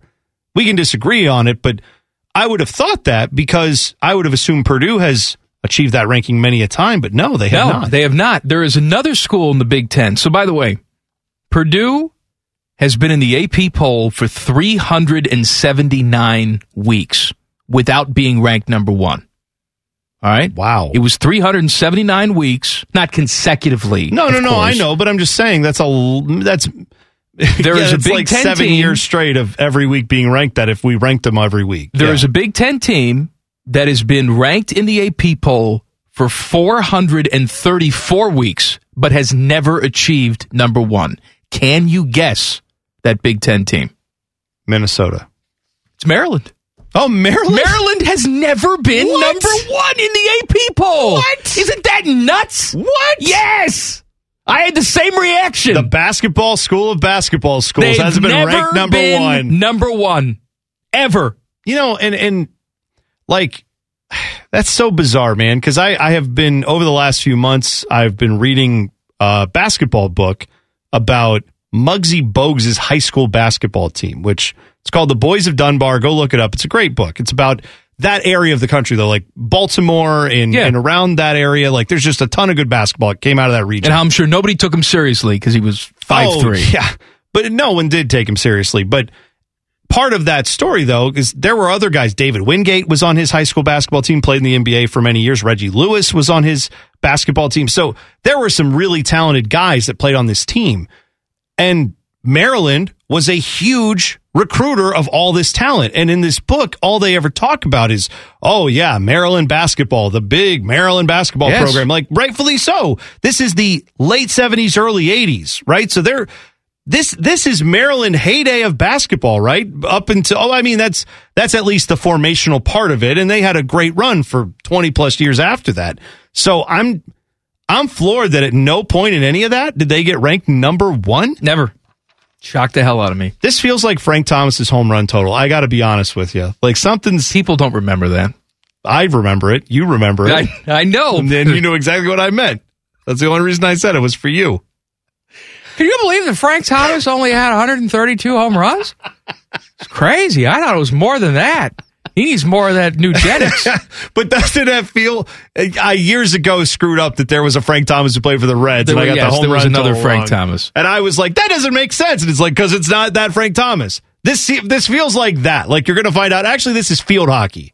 Yeah, and they won the national title in 2002, but I guess that doesn't count that uh, they didn't get it during the regular season. So Must not because Yeah. they don't. Well, they don't have to rank you. Yeah, it's not af- like college football where you have to have the rankings because well, you just played a Yes. tournament and you won it. So Yeah. there you go. yeah, that's That- right. that doesn't make no- any sense. There is no postseason AP in college basketball. That's unbelievable. Uh, Joe Burrow dislocated his pinky in his throwing hand yesterday in the first quarter. He was strip sacked, hurt himself. Cameras showed him throwing the ball on the sidelines, grimacing in pain. He tried to put a glove on, tried to tape it up. He ultimately just said, hell with all of that, and went out there and played the rest of the game. So here's what he said after the game about the pinky just something I'm going to have to deal with. I am not going to miss any games because of it unless it somehow gets worse, which I can't imagine it's going to. I am going to play next week. again, we talked about this with Baker Mayfield. Admire the toughness. That's all well and good. But let's be clear on this. If you can't do the things that you're required to as quarterback to I play the he's- position he's effectively, okay. well, he looked like it most of the game, Yeah. right? I mean, he yes, he threw a pick that you know was as they were driving for a touchdown, but the reality is he still looked pretty good doing it. So it's not about to me can you play through an injury or not, although that is cool if you can and that shows a lot of grit and toughness. But if you play through the injury and you're ineffective or you play through the injury and you're great and it doesn't even look like you're hurt, I care more about you being able to get the job done. I really don't care how injured you are. What what is your statement about don't tell me about the Pain? That's not my statement. That was a Chris Spielman special. Oh, a Don't Spielman tell me about the pain. Just show me the baby. There you go. That's it. I say that to my wife sometimes. She does not like it. Can you imagine? Her not liking that she does statement. not like it. I can- and I then she can see holds up why. our daughter and says, "Here's the baby. Try pushing this out." Uh, we've been talking about college football playoff expansion forever. We thought it was going to be done fairly quickly because the people in charge of these things were speaking how it was going to be done fairly quickly.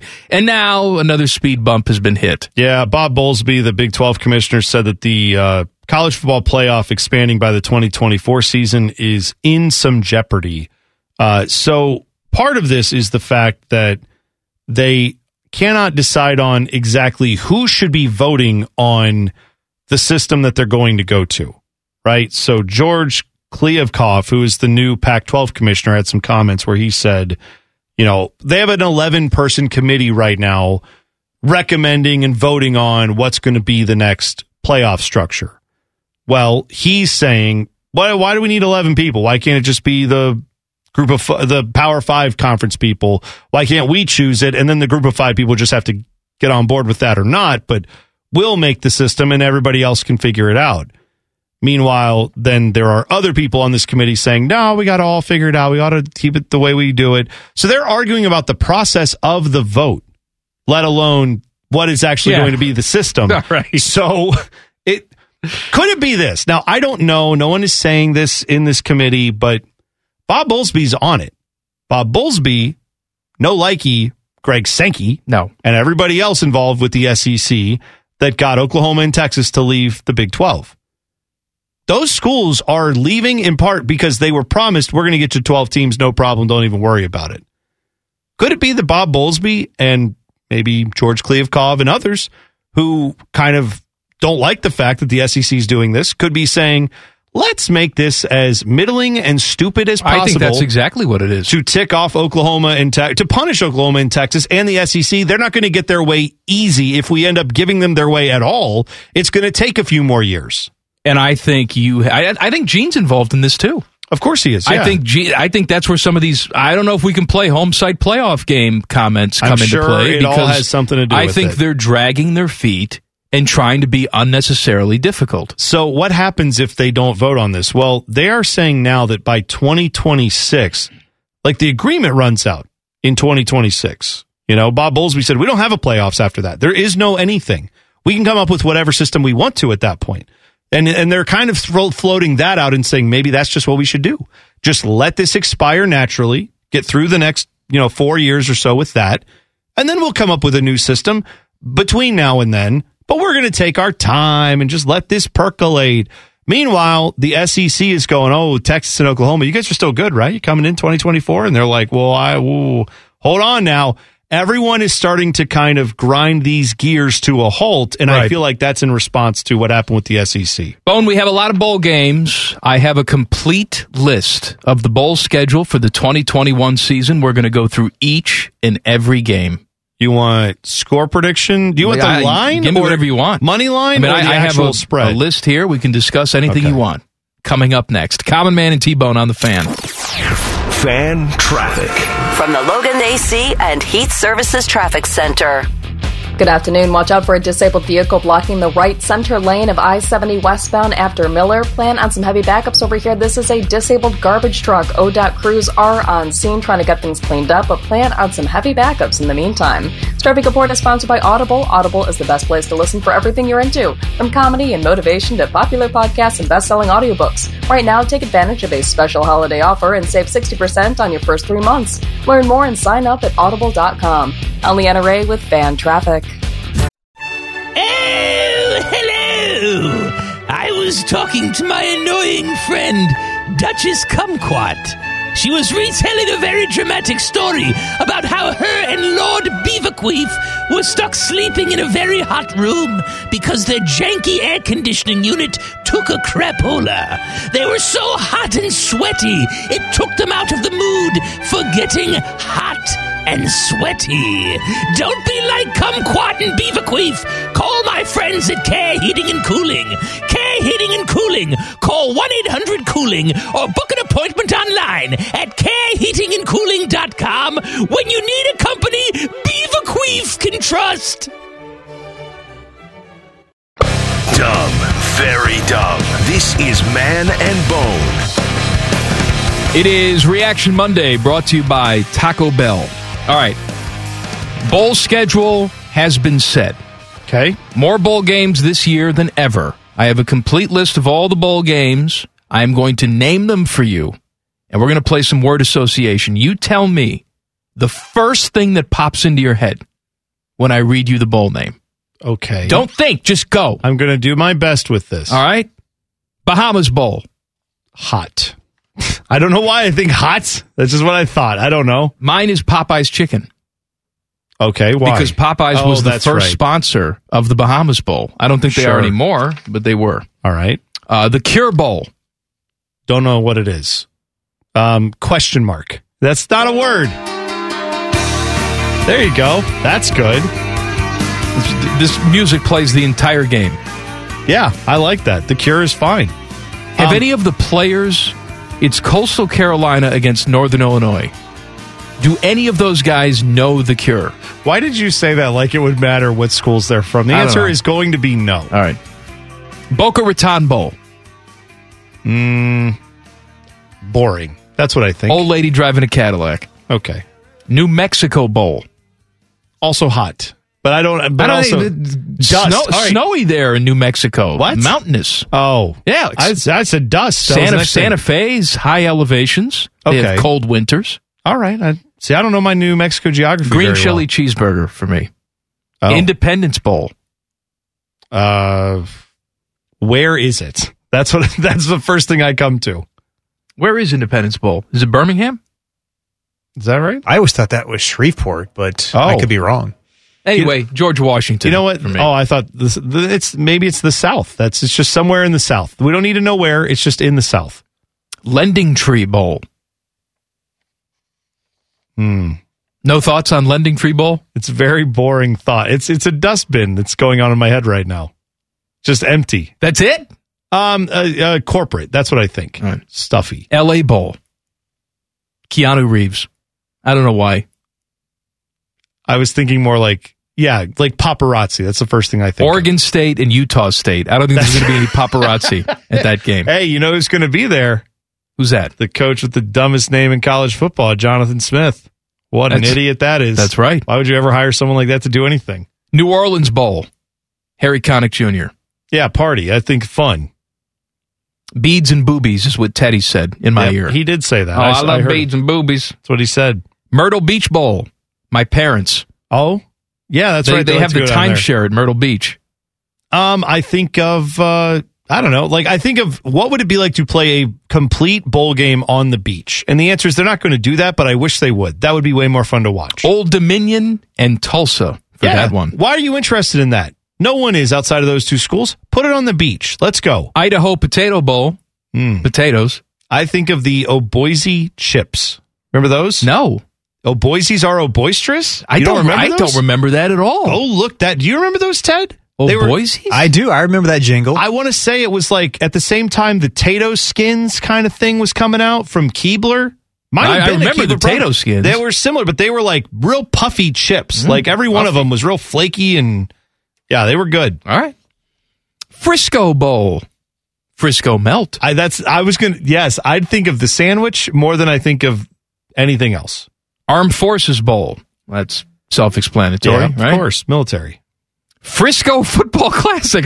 So there's a, there's a Frisco Bowl. Hang on. They- and there's these- a Frisco Football Classic. Are these both being played in the where where are these these are being played in Frisco, Texas? I don't have the locations for this. Well, because that is because that's where like I know the FC Dallas plays in Frisco. Both Texas. of these games are in Texas. Okay, Or- are, are they yes. playing at the Like they're playing at a soccer stadium. I don't know. Is that what they're doing? Gasparilla Bowl.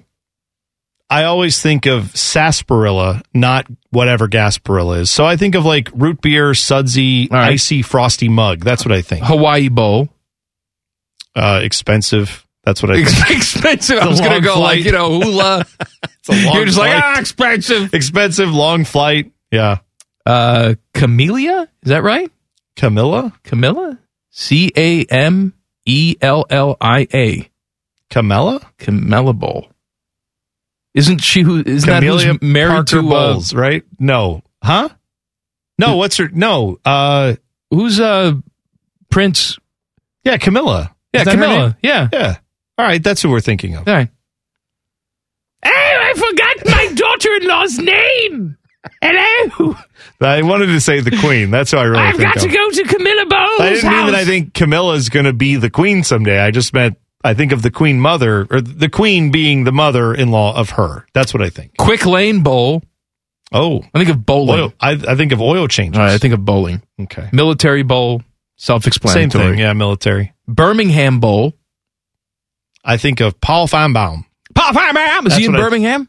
He used to be. I don't know if that's still where he does his show, but he used to be on WJOX in Birmingham for many years. First Responder Bowl. Well, I got a whole nother page. I don't have time. We're running out. I know. I'm out of. I'm out of time. I know this is great Well, for ratings, say- just naming bowls. but First Responder Bowl, I think of the viral video clip of the person saying ambulance wrong, where they just say ambulance. I've never That's what I- seen that. Yes. All right. Well, I got a whole other That's page. what I think of. Should we just blow off traffic and maybe Leanna can tell you about these bowls during traffic? Hey, if you've got Motor City Bowl, I think a five minute delay. I, think do have Motors. Where's Motor City Bowl? It's somewhere here. Well, it's in Detroit. Oh, but you Did they saying get rid of wait- it? Oh, maybe it's gone.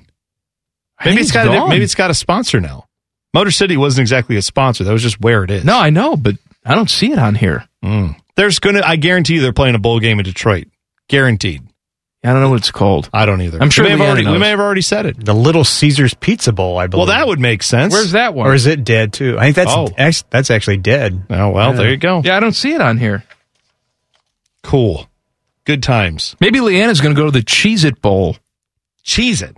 That's Rimmer's Bowl, actually. That's Cheez It. Cheez It, like a bowl of Cheez Its. I know, but Rimmer likes to use I that know. as an you know pejorative when he's like excited and he needs to run out of a building. Mm-hmm. Cheese it. Uh, if you Quick miss- Lane, Quick Lane Bowl. Is, Oh, that's in Oh, is Detroit. that in oh, there we Detroit? go. yeah. Okay. The Quick Lane Bowl is in Detroit. So we who's, did who's hit. playing in that one? That is Says it. Nevada and Western Michigan. 11 a.m. on December 27th. Leanna, I expect to see you there. She won't be. I want to see her in the crowd. She will not be there. If you've missed anything from the first two hours of the program, we got you covered with the rundown coming up. Common Man and T Bone on the fan. Fan traffic. From the Logan AC and Heat Services Traffic Center. It's not within three blocks of my home. Watch out for a disabled vehicle blocking the two right lanes of I 70 westbound after Miller. Plan on some heavy backups in this area. This is a disabled garbage truck with ODOT crews on scene. Traffic is stop and go and still continues to build. This traffic report is sponsored by Wendy's Breakfast Biscuit Sandwich, just $1. Wendy's knows a better breakfast with a better biscuit. That's why you can get a hot and buttery Wendy's breakfast biscuit with bacon or sausage, fresh cracked egg, and cheese for just $1. Get your Wendy's Buck Biscuit Sandwich today, limited time only at participating U.S. Wendy's. On Leanna Ray with fan traffic.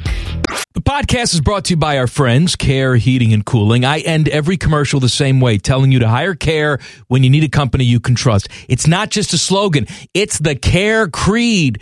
With arms wide open, the way they live their life and the way they strive to be remembered by you, the customer, at the end of every interaction with Care.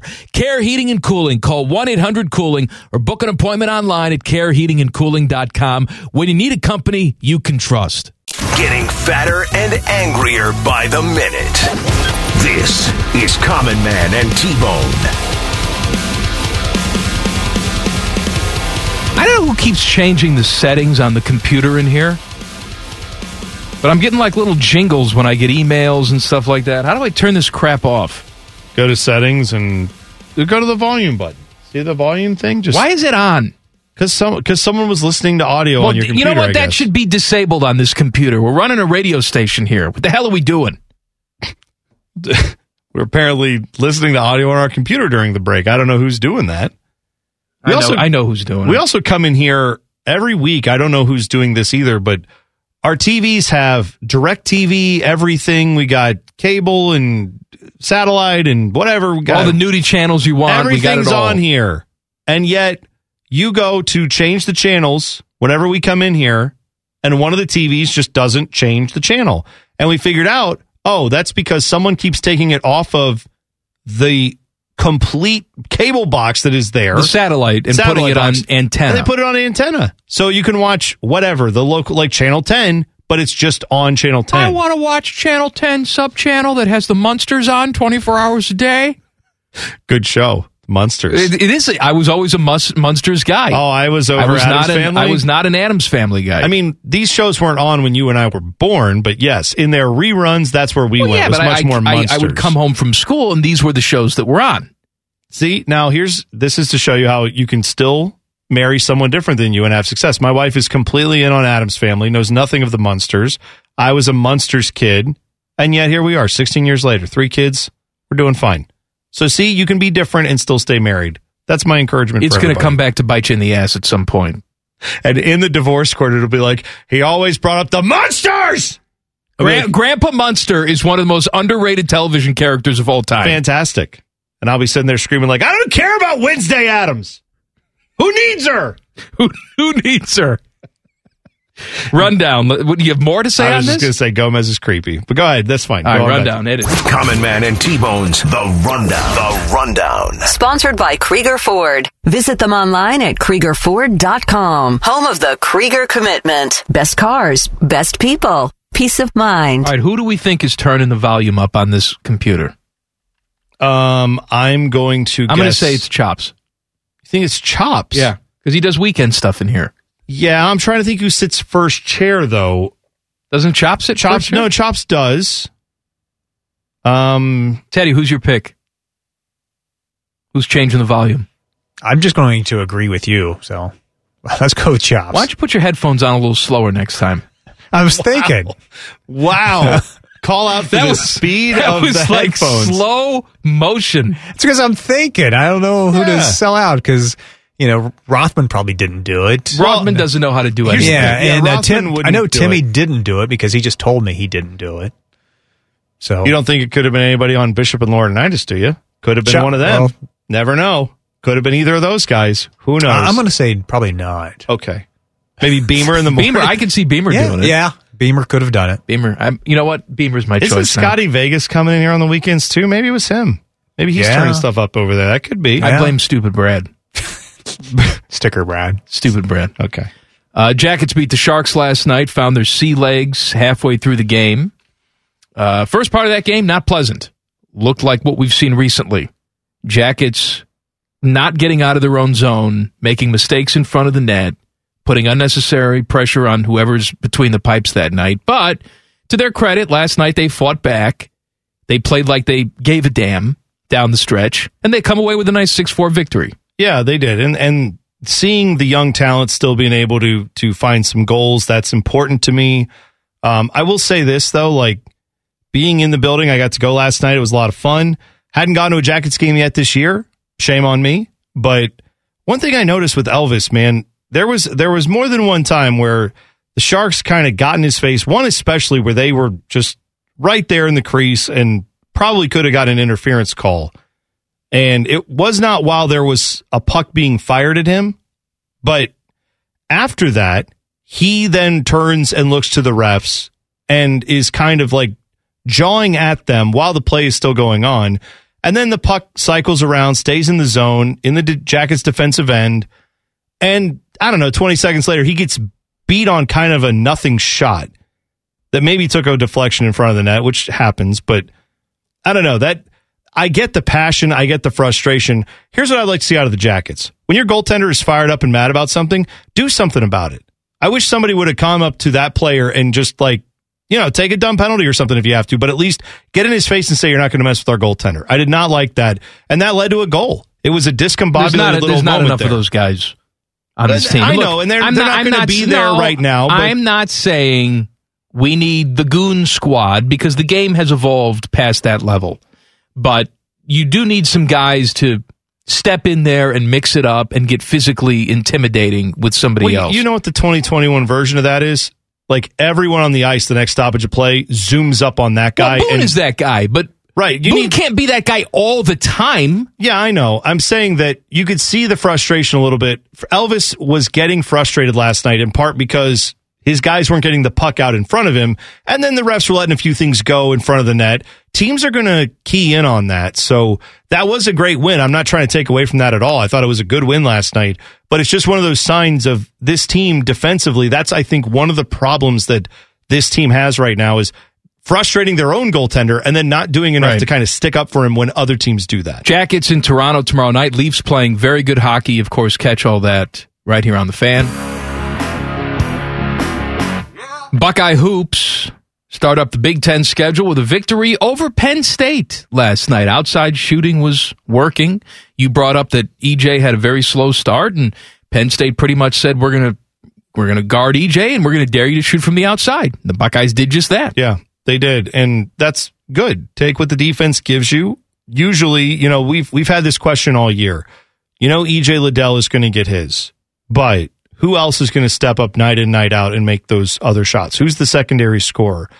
Can we say right now that there is a definitive second scorer on this team? No, consistently. No, I think we'll get there eventually. With you know, Kyle Young had a night last night, and he's capable of doing that from time to time, either with scoring the basketball or not playing good defense, rebounding, all those things. But yeah, I think the fact that it's a little by committee right now is okay. Eventually, though, in the Big Ten, when you get a lot of these tougher road games like they had last night, you are going to have to find someone, I think, who night in, night out, you can say he and EJ have to be guarded really tough. And then that's going to open things up even more for your, you know, third and fourth options. I am not going to minimize that victory last night. I know that Penn State's not very good, but State College has been Chris Holtmann's house of horrors. It has. But they went on the road. They got the victory last night. Michigan wins the Big Ten. Yay! Gross. Big Ten pride. That's what I've been told by some people. So Michigan will face Georgia in the Orange Bowl. Alabama will face Cincinnati in the Cotton Bowl. Buckeyes will play Consolation Prize Rose Bowl. Sorry if that pisses you off, but that's what it is against Utah. Buckeyes finishing sixth in the final playoff rankings. And Quinn Ewers, highest rated recruit ever in Ohio State history. Was it is it him or Terrelle Pryor? Uh, Which I one is it? I, I want to say Justin Fields also, but not he Yeah, didn't but he come wasn't a directly recruit, though. in. Right. He's a He transfer. transferred in, but yeah, Anyway. it was it's among those three, right? Quinn Ewers out after one season. He has entered the portal. He reclassified into 2021 because he wanted to get some name, image, and likeness money. I suppose he did that while he was here. Some people say it was a million dollars. I don't buy that it was a million, but I'm sure it was quite a few, quite a few dollars. It was something. He, Right, it he- wasn't ten dollars. I don't think he would have reclassified and done everything the way he did if it was just on a whim. It must have been a decent amount of money to make him think about doing that. I am surprised that he's moving on. I don't know what his expectation was if he thought he was going to get some playing time last year, but you know, he came into the program in the middle of August. I mean, there was no way he was going to see any playing time last year and CJ was playing well and Ryan Day said it was taking him a while to learn the offense and fit in. Seemingly he did that. I mean, last that, that's those are the reports we got down the stretch is that he was making improvement and next year certainly wasn't going to be his time either, but I would think the year after that he'd be in line to play, and I think he was in line to even pass Kyle McCord as the backup quarterback on this year's roster. But if his espe- expectation was to play right away, that's a little unreasonable, and that's why he's going someplace else. Yeah, it is. I will just add this though. We didn't talk about this much uh, earlier in the show, but never forget that recruiting in college football and college basketball in 2021 in all college athletics, but those are the ones we mostly follow. Recruiting does not end until that player is either out of eligibility or they have left for pro sports, right? Or their careers ended by injury, something like that. You are recruiting all the time, which is why I sometimes I know why Ohio State does it. I understand there's this culture around it. A lot of people pay attention to it and follow it. I don't pay attention to the boom tweets. The boom tweets are nice. Uh, here's what I want to know at the end of a recruiting cycle for football, basketball, whatever. Where is the class ranked? What needs have you filled? Did you get guys if you're thin at running back? Did you get a couple running backs? did you get on the defensive line? If you need reinforcements, did you get those? And overall, is the class like a top five class? For Ohio State, that's the expectation. That's what I care about. But I, I do not get as worked up about, oh man, they signed this guy. He's going to do great. I've been doing that since Justin Zwick, right? We've, we've been here talking about recruiting rankings and numbers, and probably even before that. That's just what I remember. Justin Zwick came in and he was going to change college football, right? That was the thing. Ron Powlus years ago was going to win two Heisman trophies or three or whatever it was Beano Cook said. I am not as up on every single individual player in recruiting because this can happen. Or or injuries can happen, or a guy can just suck and not be as good as we thought. All that can happen. But if you get 20 guys who are all four and five stars, a few of them are going to show up and be good. And that's what I'm looking forward to. The Rundown. The Rundown. All right, I'm about to test your knowledge of the show with this next tease. Are you ready? Oh boy. The pole assassin is being sued for being careless with her monkey. Details next. Common Man and T Bone on the fan. Fan traffic. From the Logan AC and Heat Services Traffic Center. Good evening. Watch out for an accident blocking the left lane of I 70 eastbound before US 33. Traffic is stop and go for Miller and Building in this area. There are police and emergency crews on scene. Please be very careful. Keep an eye out for those crews. This traffic report is sponsored by Smart Mouth, the only 24 hour mouthwash with twice daily use. Opening back up, you check the news, you check with your friends, you check your mask, but wait, did you check your breath? Get Smart Mouth, the only mouthwash that provides 24 hours of fresh breath with just two rinses a day. Find Smart Mouth in the mouthwash aisle at Dollar General or get 20% off at smartmouth.com slash radio. I'm Leanna Ray with Fan Traffic. Common Man here for Care Heating and Cooling. Can I tell you a secret? One of my joys in life is a good clean out. Once in a blue moon, I will take it to the next level.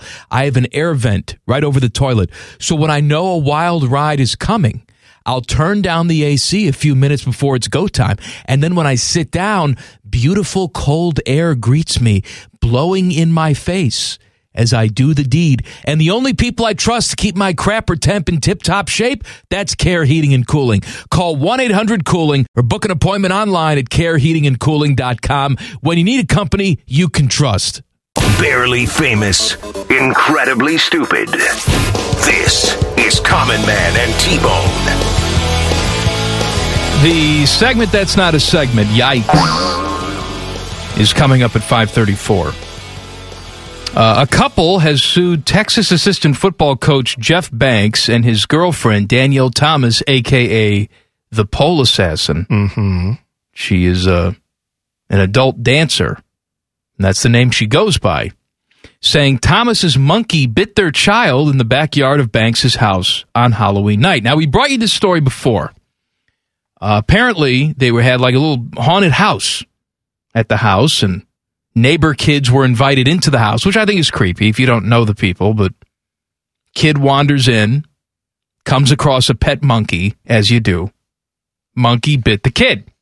Which, by the way, would be the most terrifying Halloween experience you could have, which is come into this scary house and then an actual live animal bites you and hurts you. According to the lawsuit, the child, identified as Cece, I'm going to say it's Cece Sabathia, hmm. was trick or treating with two friends on Halloween, was invited to attend a haunted house.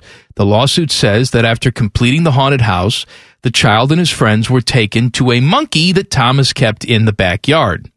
According to the complaint, the child was told the monkey was trained to give high fives. But instead of giving a high five, Pole Assassin's monkey aggressively bit down on Cece's hand oh. and refused to let go. Cece was forced to manually pry the monkey's jaw open. There was so much blood that Cece was unable to see the full extent of the injury. The child's hand was treated by a physician who lived nearby. The lawsuit says the doctor and another neighbor went to Pole Assassin's house to discuss the incident. The doctor told Pole Assassin that a report would have to be filed with the health department and that additional information on the monkey's vaccination status would be appreciated so that an appropriate course of treatment for Cece could be decided. According to the lawsuit, instead of just instead of showing any semblance of care for the injured child, Pole Assassin was instead worried about the risk of her monkey being taken away. Oh Lord. She said that the she said to the physician the monkey had bitten her before and that she was fine, implying the Oh. monkey therefore did not Oh. have rabies. Listen, I you know maybe Pole Assassin. It doesn't. I don't know if she has kids or whatever. But the worst thing you can say to parents of a child who has been injured in any way, shape, or form is to say, "Oh, I had that happen to me and it was fine." Like that's not going to work. That number one is a bad or it's a bad faith argument, but also that is not something you say when your animal that you are in charge of hurt someone else's child. That is not the way you handle that response to go, well, he bites me all the time it's fine. Yeah, but it's not fine now because the little kid and he's bleeding all over the place and a doctor had to treat him and they don't know what your monkey has or Oh, does not have. fine. Monkey's fine. Monkey think- got his booster shot. No you think- COVID. What if Pole Assassin, and this would come as a complete shock, is also anti monkey vaccination? Mm-hmm. like she is anti regular vaccination and also like not getting the monkey its shots at all. Maybe she's anti all that. So this goes back to, you know, Texas assistant football coach Jeff Banks. He is on the Longhorn staff. He is involved in this lawsuit because he lives at this house too. Uh, Jeff Banks was married with a family and then left his family to be with this stripper, Pole Assassin, who appeared back in the day on the Jerry Springer show as Pole Assassin with the monkey. So if you're wondering, like, who is this person, you can actually go watch video of her. Mm-hmm. You can indeed. Um, now, being it was the Jerry Springer show, I'm quite sure they didn't ask her to do any like pole dancing with the monkey. I, oh wait, no, I'm told that actually all of that is there. You can see all well, that. yeah, I mean that's what you train the monkey to do. I know, but I'm saying like Jerry Springer, it's a show on the middle of the day. What's he going to do? Oh, yes, come on. bring a stripper on and do pole dancing. All right, that's what he's going to do. Would you like to touch my monkey? Presbyterian head football coach Kevin Kelley, famous for his unique approach that includes never punting and often opting for onside kicks, announced he was leaving the school in a statement on Twitter Saturday. Hmm. Now, he was a, uh longtime college, or high school football coach. Yeah, in Arkansas, I want And in, in uh, Pulaski Academy, Little Rock, Arkansas, he won nine state titles for his offensive That's pretty- strategy. that's pretty good. That's fine. You know what his offensive strategy is? You have no strategy.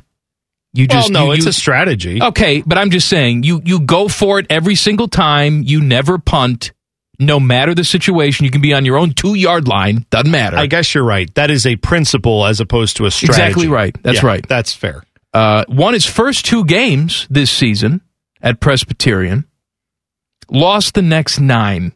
Well, in the next nine are the ones he played against actual Division One opponents, which is what Presbyterian is in Division One. Uh, the schools they beat were in the NAIA, so step down from I think they're all Division Three. But anyway, just saying when they played like people on their level, lost every game.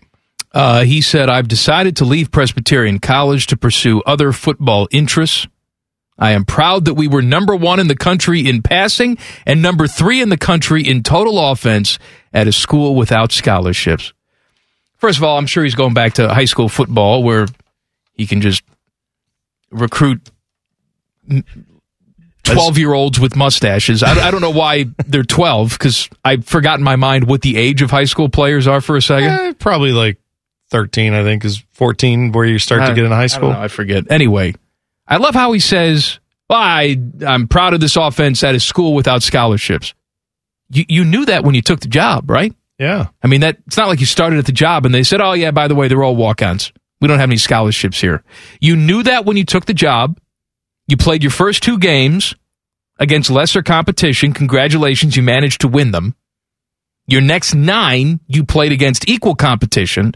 Also, schools, by the way, on that list that don't offer scholarships that went out and beat you because Well- it's almost like it's not one size fits all.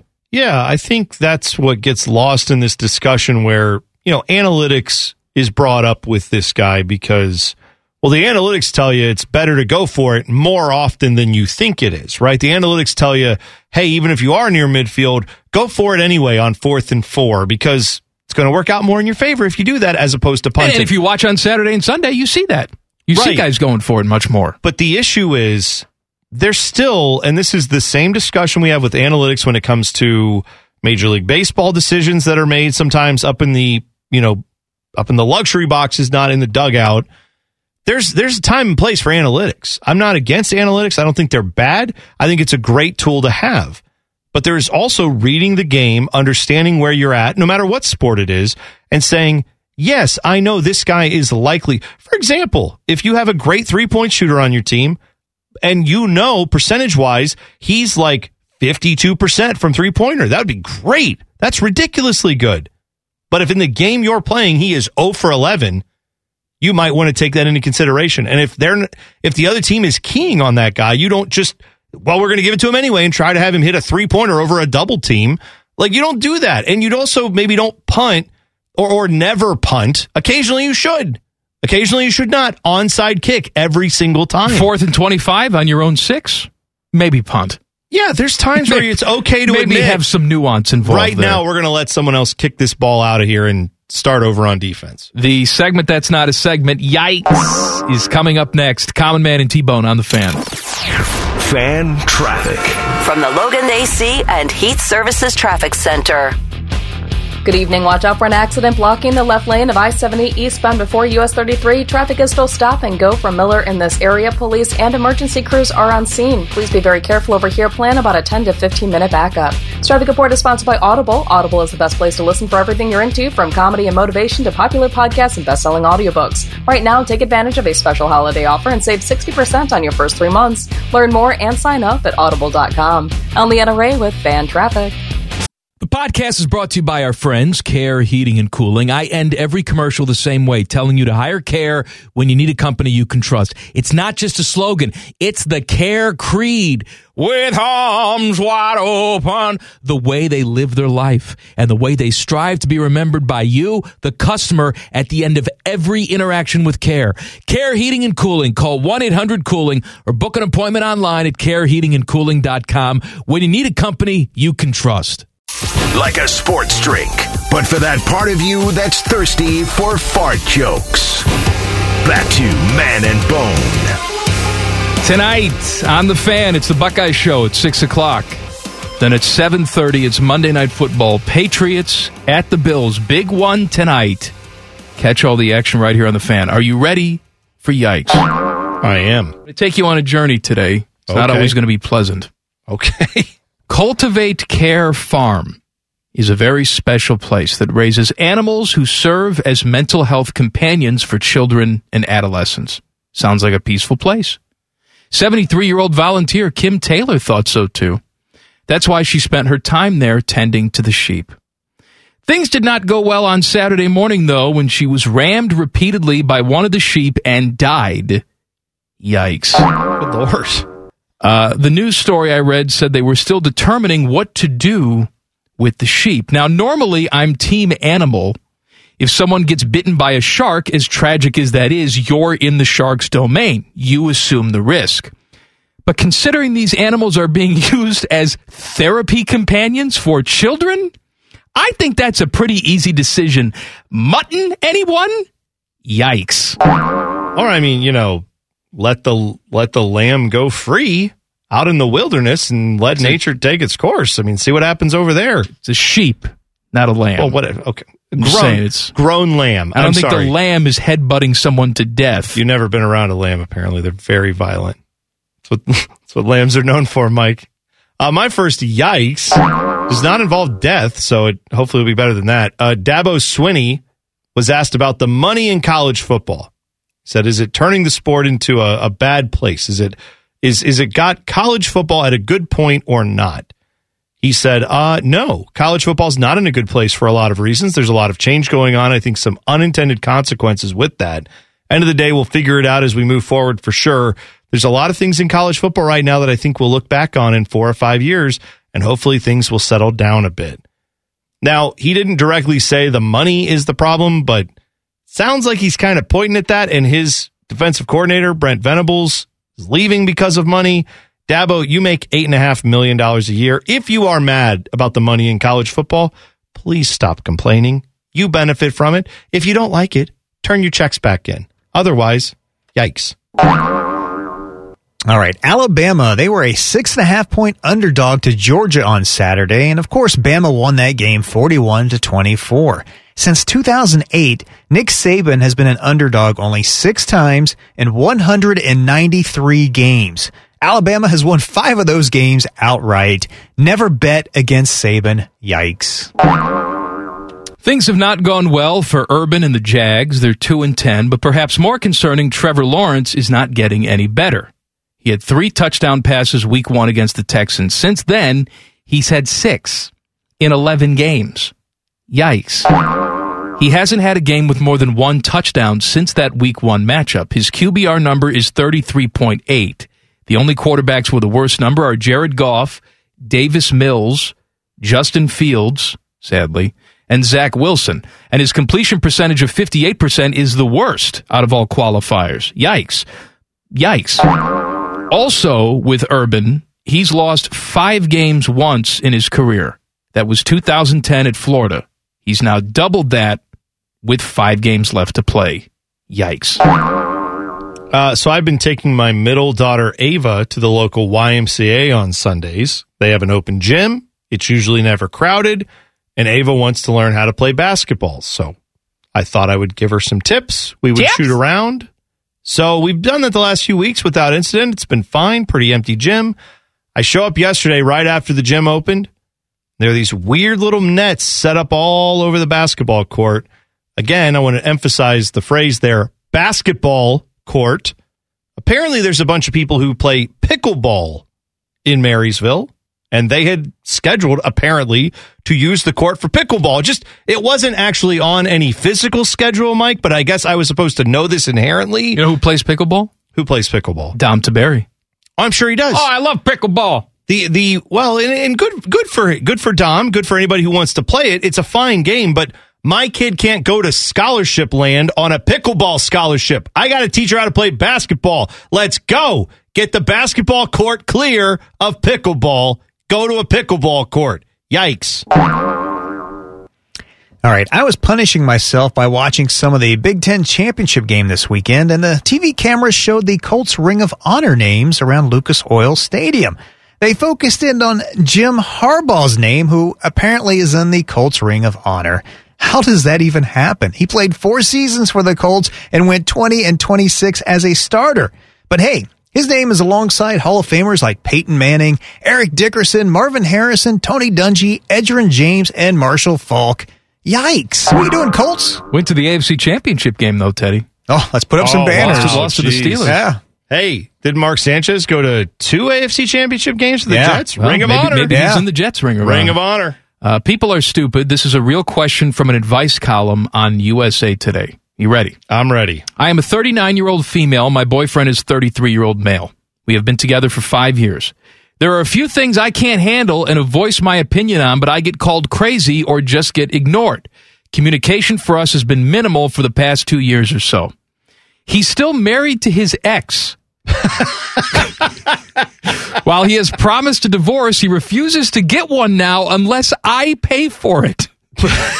What? He and I are intimate three times a month and only when he wants to. He doesn't compliment or acknowledge any of my social media posts or things that I send directly to him, like racy pictures. What has recently made me upset, and this is my last straw, is that he decided he wanted to take time off for his birthday. I'm not mad he wants to go and do something alone for his birthday. I'm more upset he didn't ask if I was doing anything for him, which I always do, and didn't ask if I wanted to go.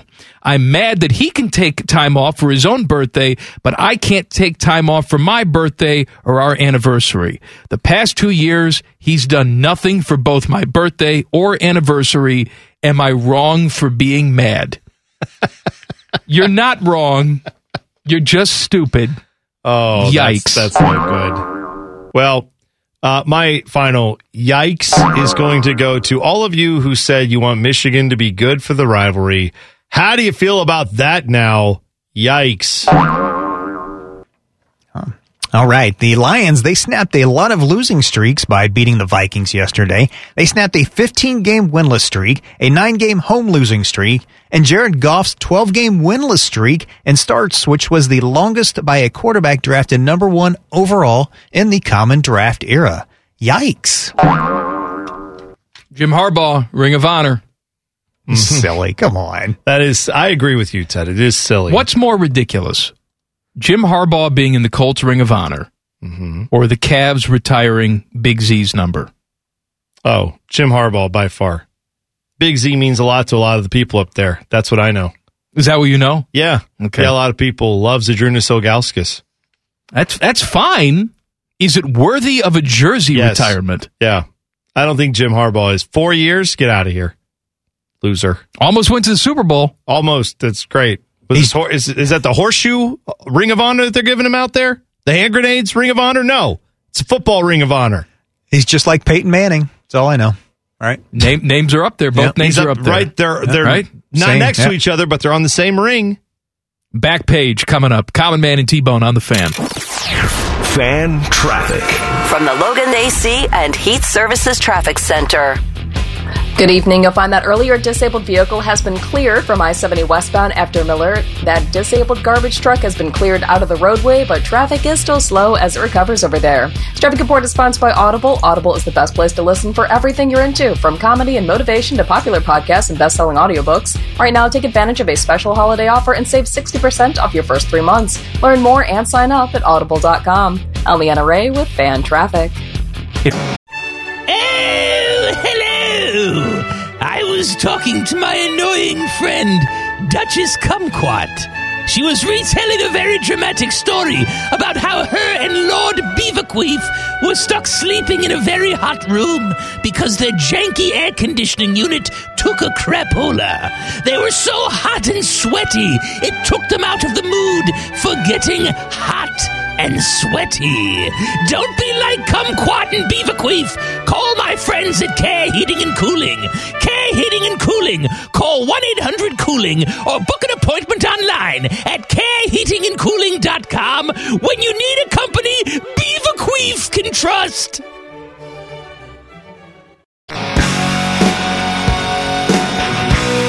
Buckeye Show coming up at the top of the hour. The fine host of the Buckeye Show, your friend and mine, Timmy Hall. Oh, you guys. Fresh new haircut today. Man bone. Timmy Hall. That's right. You were wearing a sweater today. What happened to your sweater? You took it off? I did take it off. It was getting a little warm in that. It, it was hair. a uh, it was a beautiful sweater. It's what I like to call a read me a book sweater. You Mm-hmm. Shall look- I post a picture? I, think, you, should. should post Yeah. a picture, but it was a very nice sweater. And a then good you, shout out to my mom. you told me that your mom made you this sweater. I It's a work of art. This is this is no BS. I my mom amazes me. She's an she's an amazing woman, and the things that she has picked up in life that have really nothing to do with her job, her career, her profession. She just she tinkers. She likes to figure things out, and as far as like making things, she's incredible. Like she she designs clothes and now makes them apparently, and I. I want to encourage her to actually do something with this because she'll retire in a couple years, and she lives in Virginia. Make some of these sweaters for your I will. friends. I will be her first customer. You'll you'll do that, yes, huh? I want her to make me a sweater. I want Mrs. Hall's sweaters. I'm just warning you. I think like because what she made me was made out of Icelandic sheep's wool.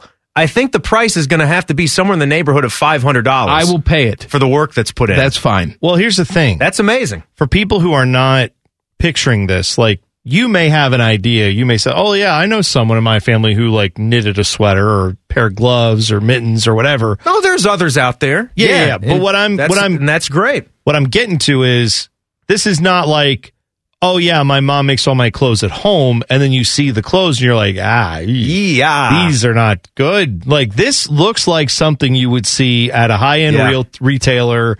This does look like something that would be hundreds of dollars in the store. And she taught herself to do taught this. huh? herself how to do this. That's unless you're unless you're. Dom though, then you make fun of it. And he was offering me money, and then was talking about his beaver sweater. Are you kidding me? Dom was making fun of that sweater. Oh yeah. Why was he making fun of the sweater? It's a beautiful sweater. Because people were saying nice things about it. So he So then he had to- we couldn't let that He had to go pass. Oppo Taco. Yeah, we had to do it. Hey, I got a sweater made out of beavers. That's exactly how it sounded. To a T. Good stuff. Well, no, my uh, my mom made my sister one for Christmas the year before. Then I was up in the hopper. It takes her a while to do this, but again, she's learned. She learned this from nothing. That's a that's Must I'm- be nice to it's have a mom that's useful. I say to my mom, must be Well, nice to have a brain that can understand things like this. I can't believe she didn't take like a class. No, She just taught herself to do it. she has she has since like after she picked it up, joined some clubs and things like that, where it has been able to help her pick up new skill sets within it. I'm just All right. saying this She thing started has it on her own though. This thing has, you know, like the neck.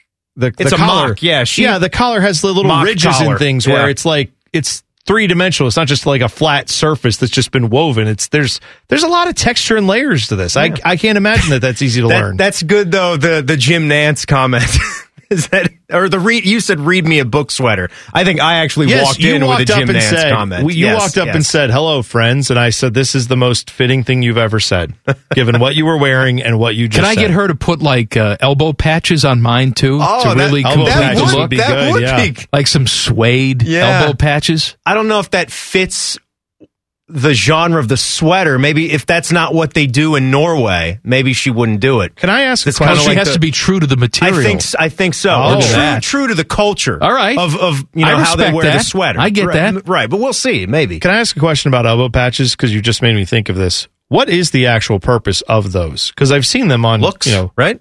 I mean, it's gotta be all not no, it function, had right? to be function at some point. well, where, but I'm saying like. It would be poor manners to walk up to a table at dinner and be like, "How's everybody doing?" and then plop your elbows on. So if you're like wearing your There's elbow, Uncle are- Elbow Jammer what are, is here what are you wearing your elbows out on that you need the patches for the extra function? I'm guessing it had to be fashion, right? Good point. maybe you know they did a lot of manual labor back then. Maybe just like the knees on the jeans are the first things to go. Yeah, because those the elbows on the shirt were the first But- but things no, to no, go. Those kinds like of a- jackets yeah. are kind of you know depression era jackets, right? That's what I'm thinking. You're of. It's working like out on the docks, but every everybody wore Everybody dress worked at the shirts. docks. I like everybody that. worked out at the docks. I live in Tulsa, Oklahoma. I work at the Well, you got a, you got a river rolling you got a, through there. You got right? a dry dock and a wet dock. You got the dry dock and the wet dock. All right, Wet what's coming up on action? What's coming up on the Buckeye I'm Show going to be a freaking dock worker before long. That's that's for certain. Aren't we all? We we got a lot of college football to break down with Selection Sunday coming and going yesterday. The Buckeyes not in it, but getting ready for the Rose Bowl game. Some thoughts from Day. Good day for Buckeye basketball back in the polls. Great week last week. Finished with the Big Ten victory over Penn State. We'll talk about that. We'll hear from the Holtmann.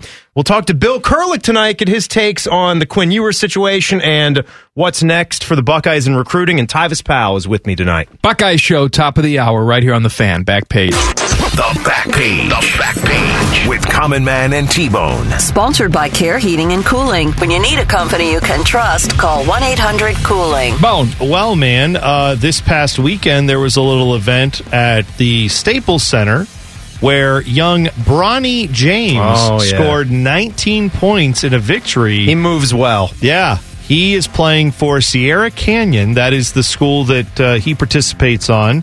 His high school basketball team played St. Vincent St. Mary's from Akron. Yeah. LeBron James was in attendance. This was the chosen one invitational.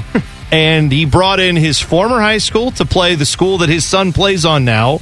And Sierra Canyon, Bronny James' team, they won 71 to 53.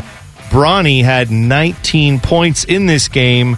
Courtside at this game, among other dignitaries, were, of course, LeBron, Russell Westbrook, Carmelo Anthony, Jamie Foxx, Chris Paul, Rajon Rondo, Nick Young, Floyd Mayweather. Was I Jack mean- there? I'm sure. Uh, Jack, what? Nicholson. Oh.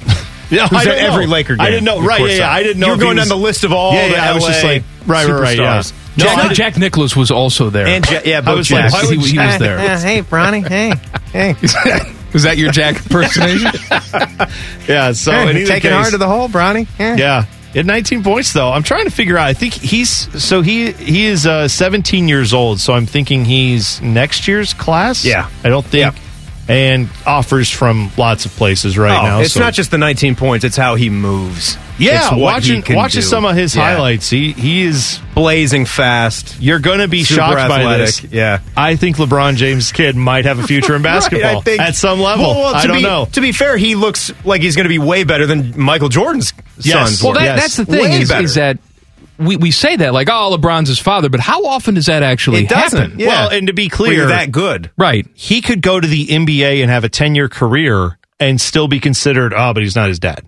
Like Well, you, y- you know what I mean? Like I think that, that would be will happen. extremely successful and still be like, ah, yeah, but he's not his dad. And that's that's the rough part for him. But yeah, he is. He looks like he's got all the talent in the world to make something happen there. Buckeye Show is next. Monday Night Football at 7.30. We'll see you tomorrow. Common Man and T-Bone on the fan. Fan traffic. From the Logan AC and Heat Services Traffic Center. Good evening. Some slowdowns to watch out for right now. You are going to find some slow traffic on westbound 670 between Grandview Avenue and I 70, and more delays on I 70 eastbound between the 71 East Split and Miller. Traffic is slow there as well. This traffic report is sponsored by Audible. Audible is the best place to listen for everything you're into, from comedy and motivation to popular podcasts and best selling audiobooks. Right now, take advantage of a special holiday offer and save 60% on your first three months. Learn more and sign up at audible.com. I'm Leanna Ray with Fan Traffic. Was talking to my annoying friend, Duchess Kumquat. She was retelling a very dramatic story about how her and Lord Beaverqueef were stuck sleeping in a very hot room because their janky air conditioning unit took a crapola. They were so hot and sweaty, it took them out of the mood for getting hot and sweaty. Don't be like Kumquat and Beaverqueef. Call my friends at Care Heating and Cooling. Care Heating and Cooling. Call 1 800 Cooling or book an appointment online at careheatingandcooling.com when you need a company Beaverqueef can trust. The Lindsay Honda Studios. Honda makes the cars, Lindsay makes the difference. Visit lindsayhonda.com. WBNS FM, HD1 Columbus. The Fan. Hey, Common Man here. I know what you're thinking. This guy again. But we have some special bonus stuff for you. Sponsored, of course, by our friends, Care Heating and Cooling. Call 1 800 Cooling when you need a company you can trust. One is angry, the other one is bald. What do you think I mean, bald? Bald! Bald bald! Here's Man and Bone. I want to point something out. All right. I too would be bald if I don't if I didn't take these pills every single day. I've been taking the Propecia pills or whatever the generic is called now Yeah. for almost 20 years. It's called amateur Pisha. I didn't think about it for a second. Good job. And I'm so terrified that if I stop taking these pills, like my hair will just fall out in one day. All of it. Yeah. Well, it was funny because we were watching last night. I had the NBA games on and uh, ESPN. I'm trying to remember who was alongside uh, Richard Jefferson. I wanted- Richard I. Jefferson. Yes. Uh, maybe I don't remember. It's one of the bald re- guys that does ESPN broadcasts, whatever. And so Richard Jefferson is obviously shaved head. This guy also shaved head. You know, probably trying to forestall the inevitable. And Melissa's like, "Wow, man, everybody's just you know out here not embracing their baldness." And I'm like, "You're I I too shave like I don't let it grow long. I don't have like the you know coconut with a Hulu skirt on it. should. Like, no, I'm not going to do you that. need a different look. And you can't shave it all the way. no, You I can't be totally bald. You look like a Klan member. Thanks. You, Thanks you would. that. You would look like a total I mean, Klan member if you were totally bald. I would think you look like a Klan member if you show up with a hood on. Like that makes you. Yeah, but don't you just stop? what am I now. supposed to do? I'm bald. Like I just You have that look to you.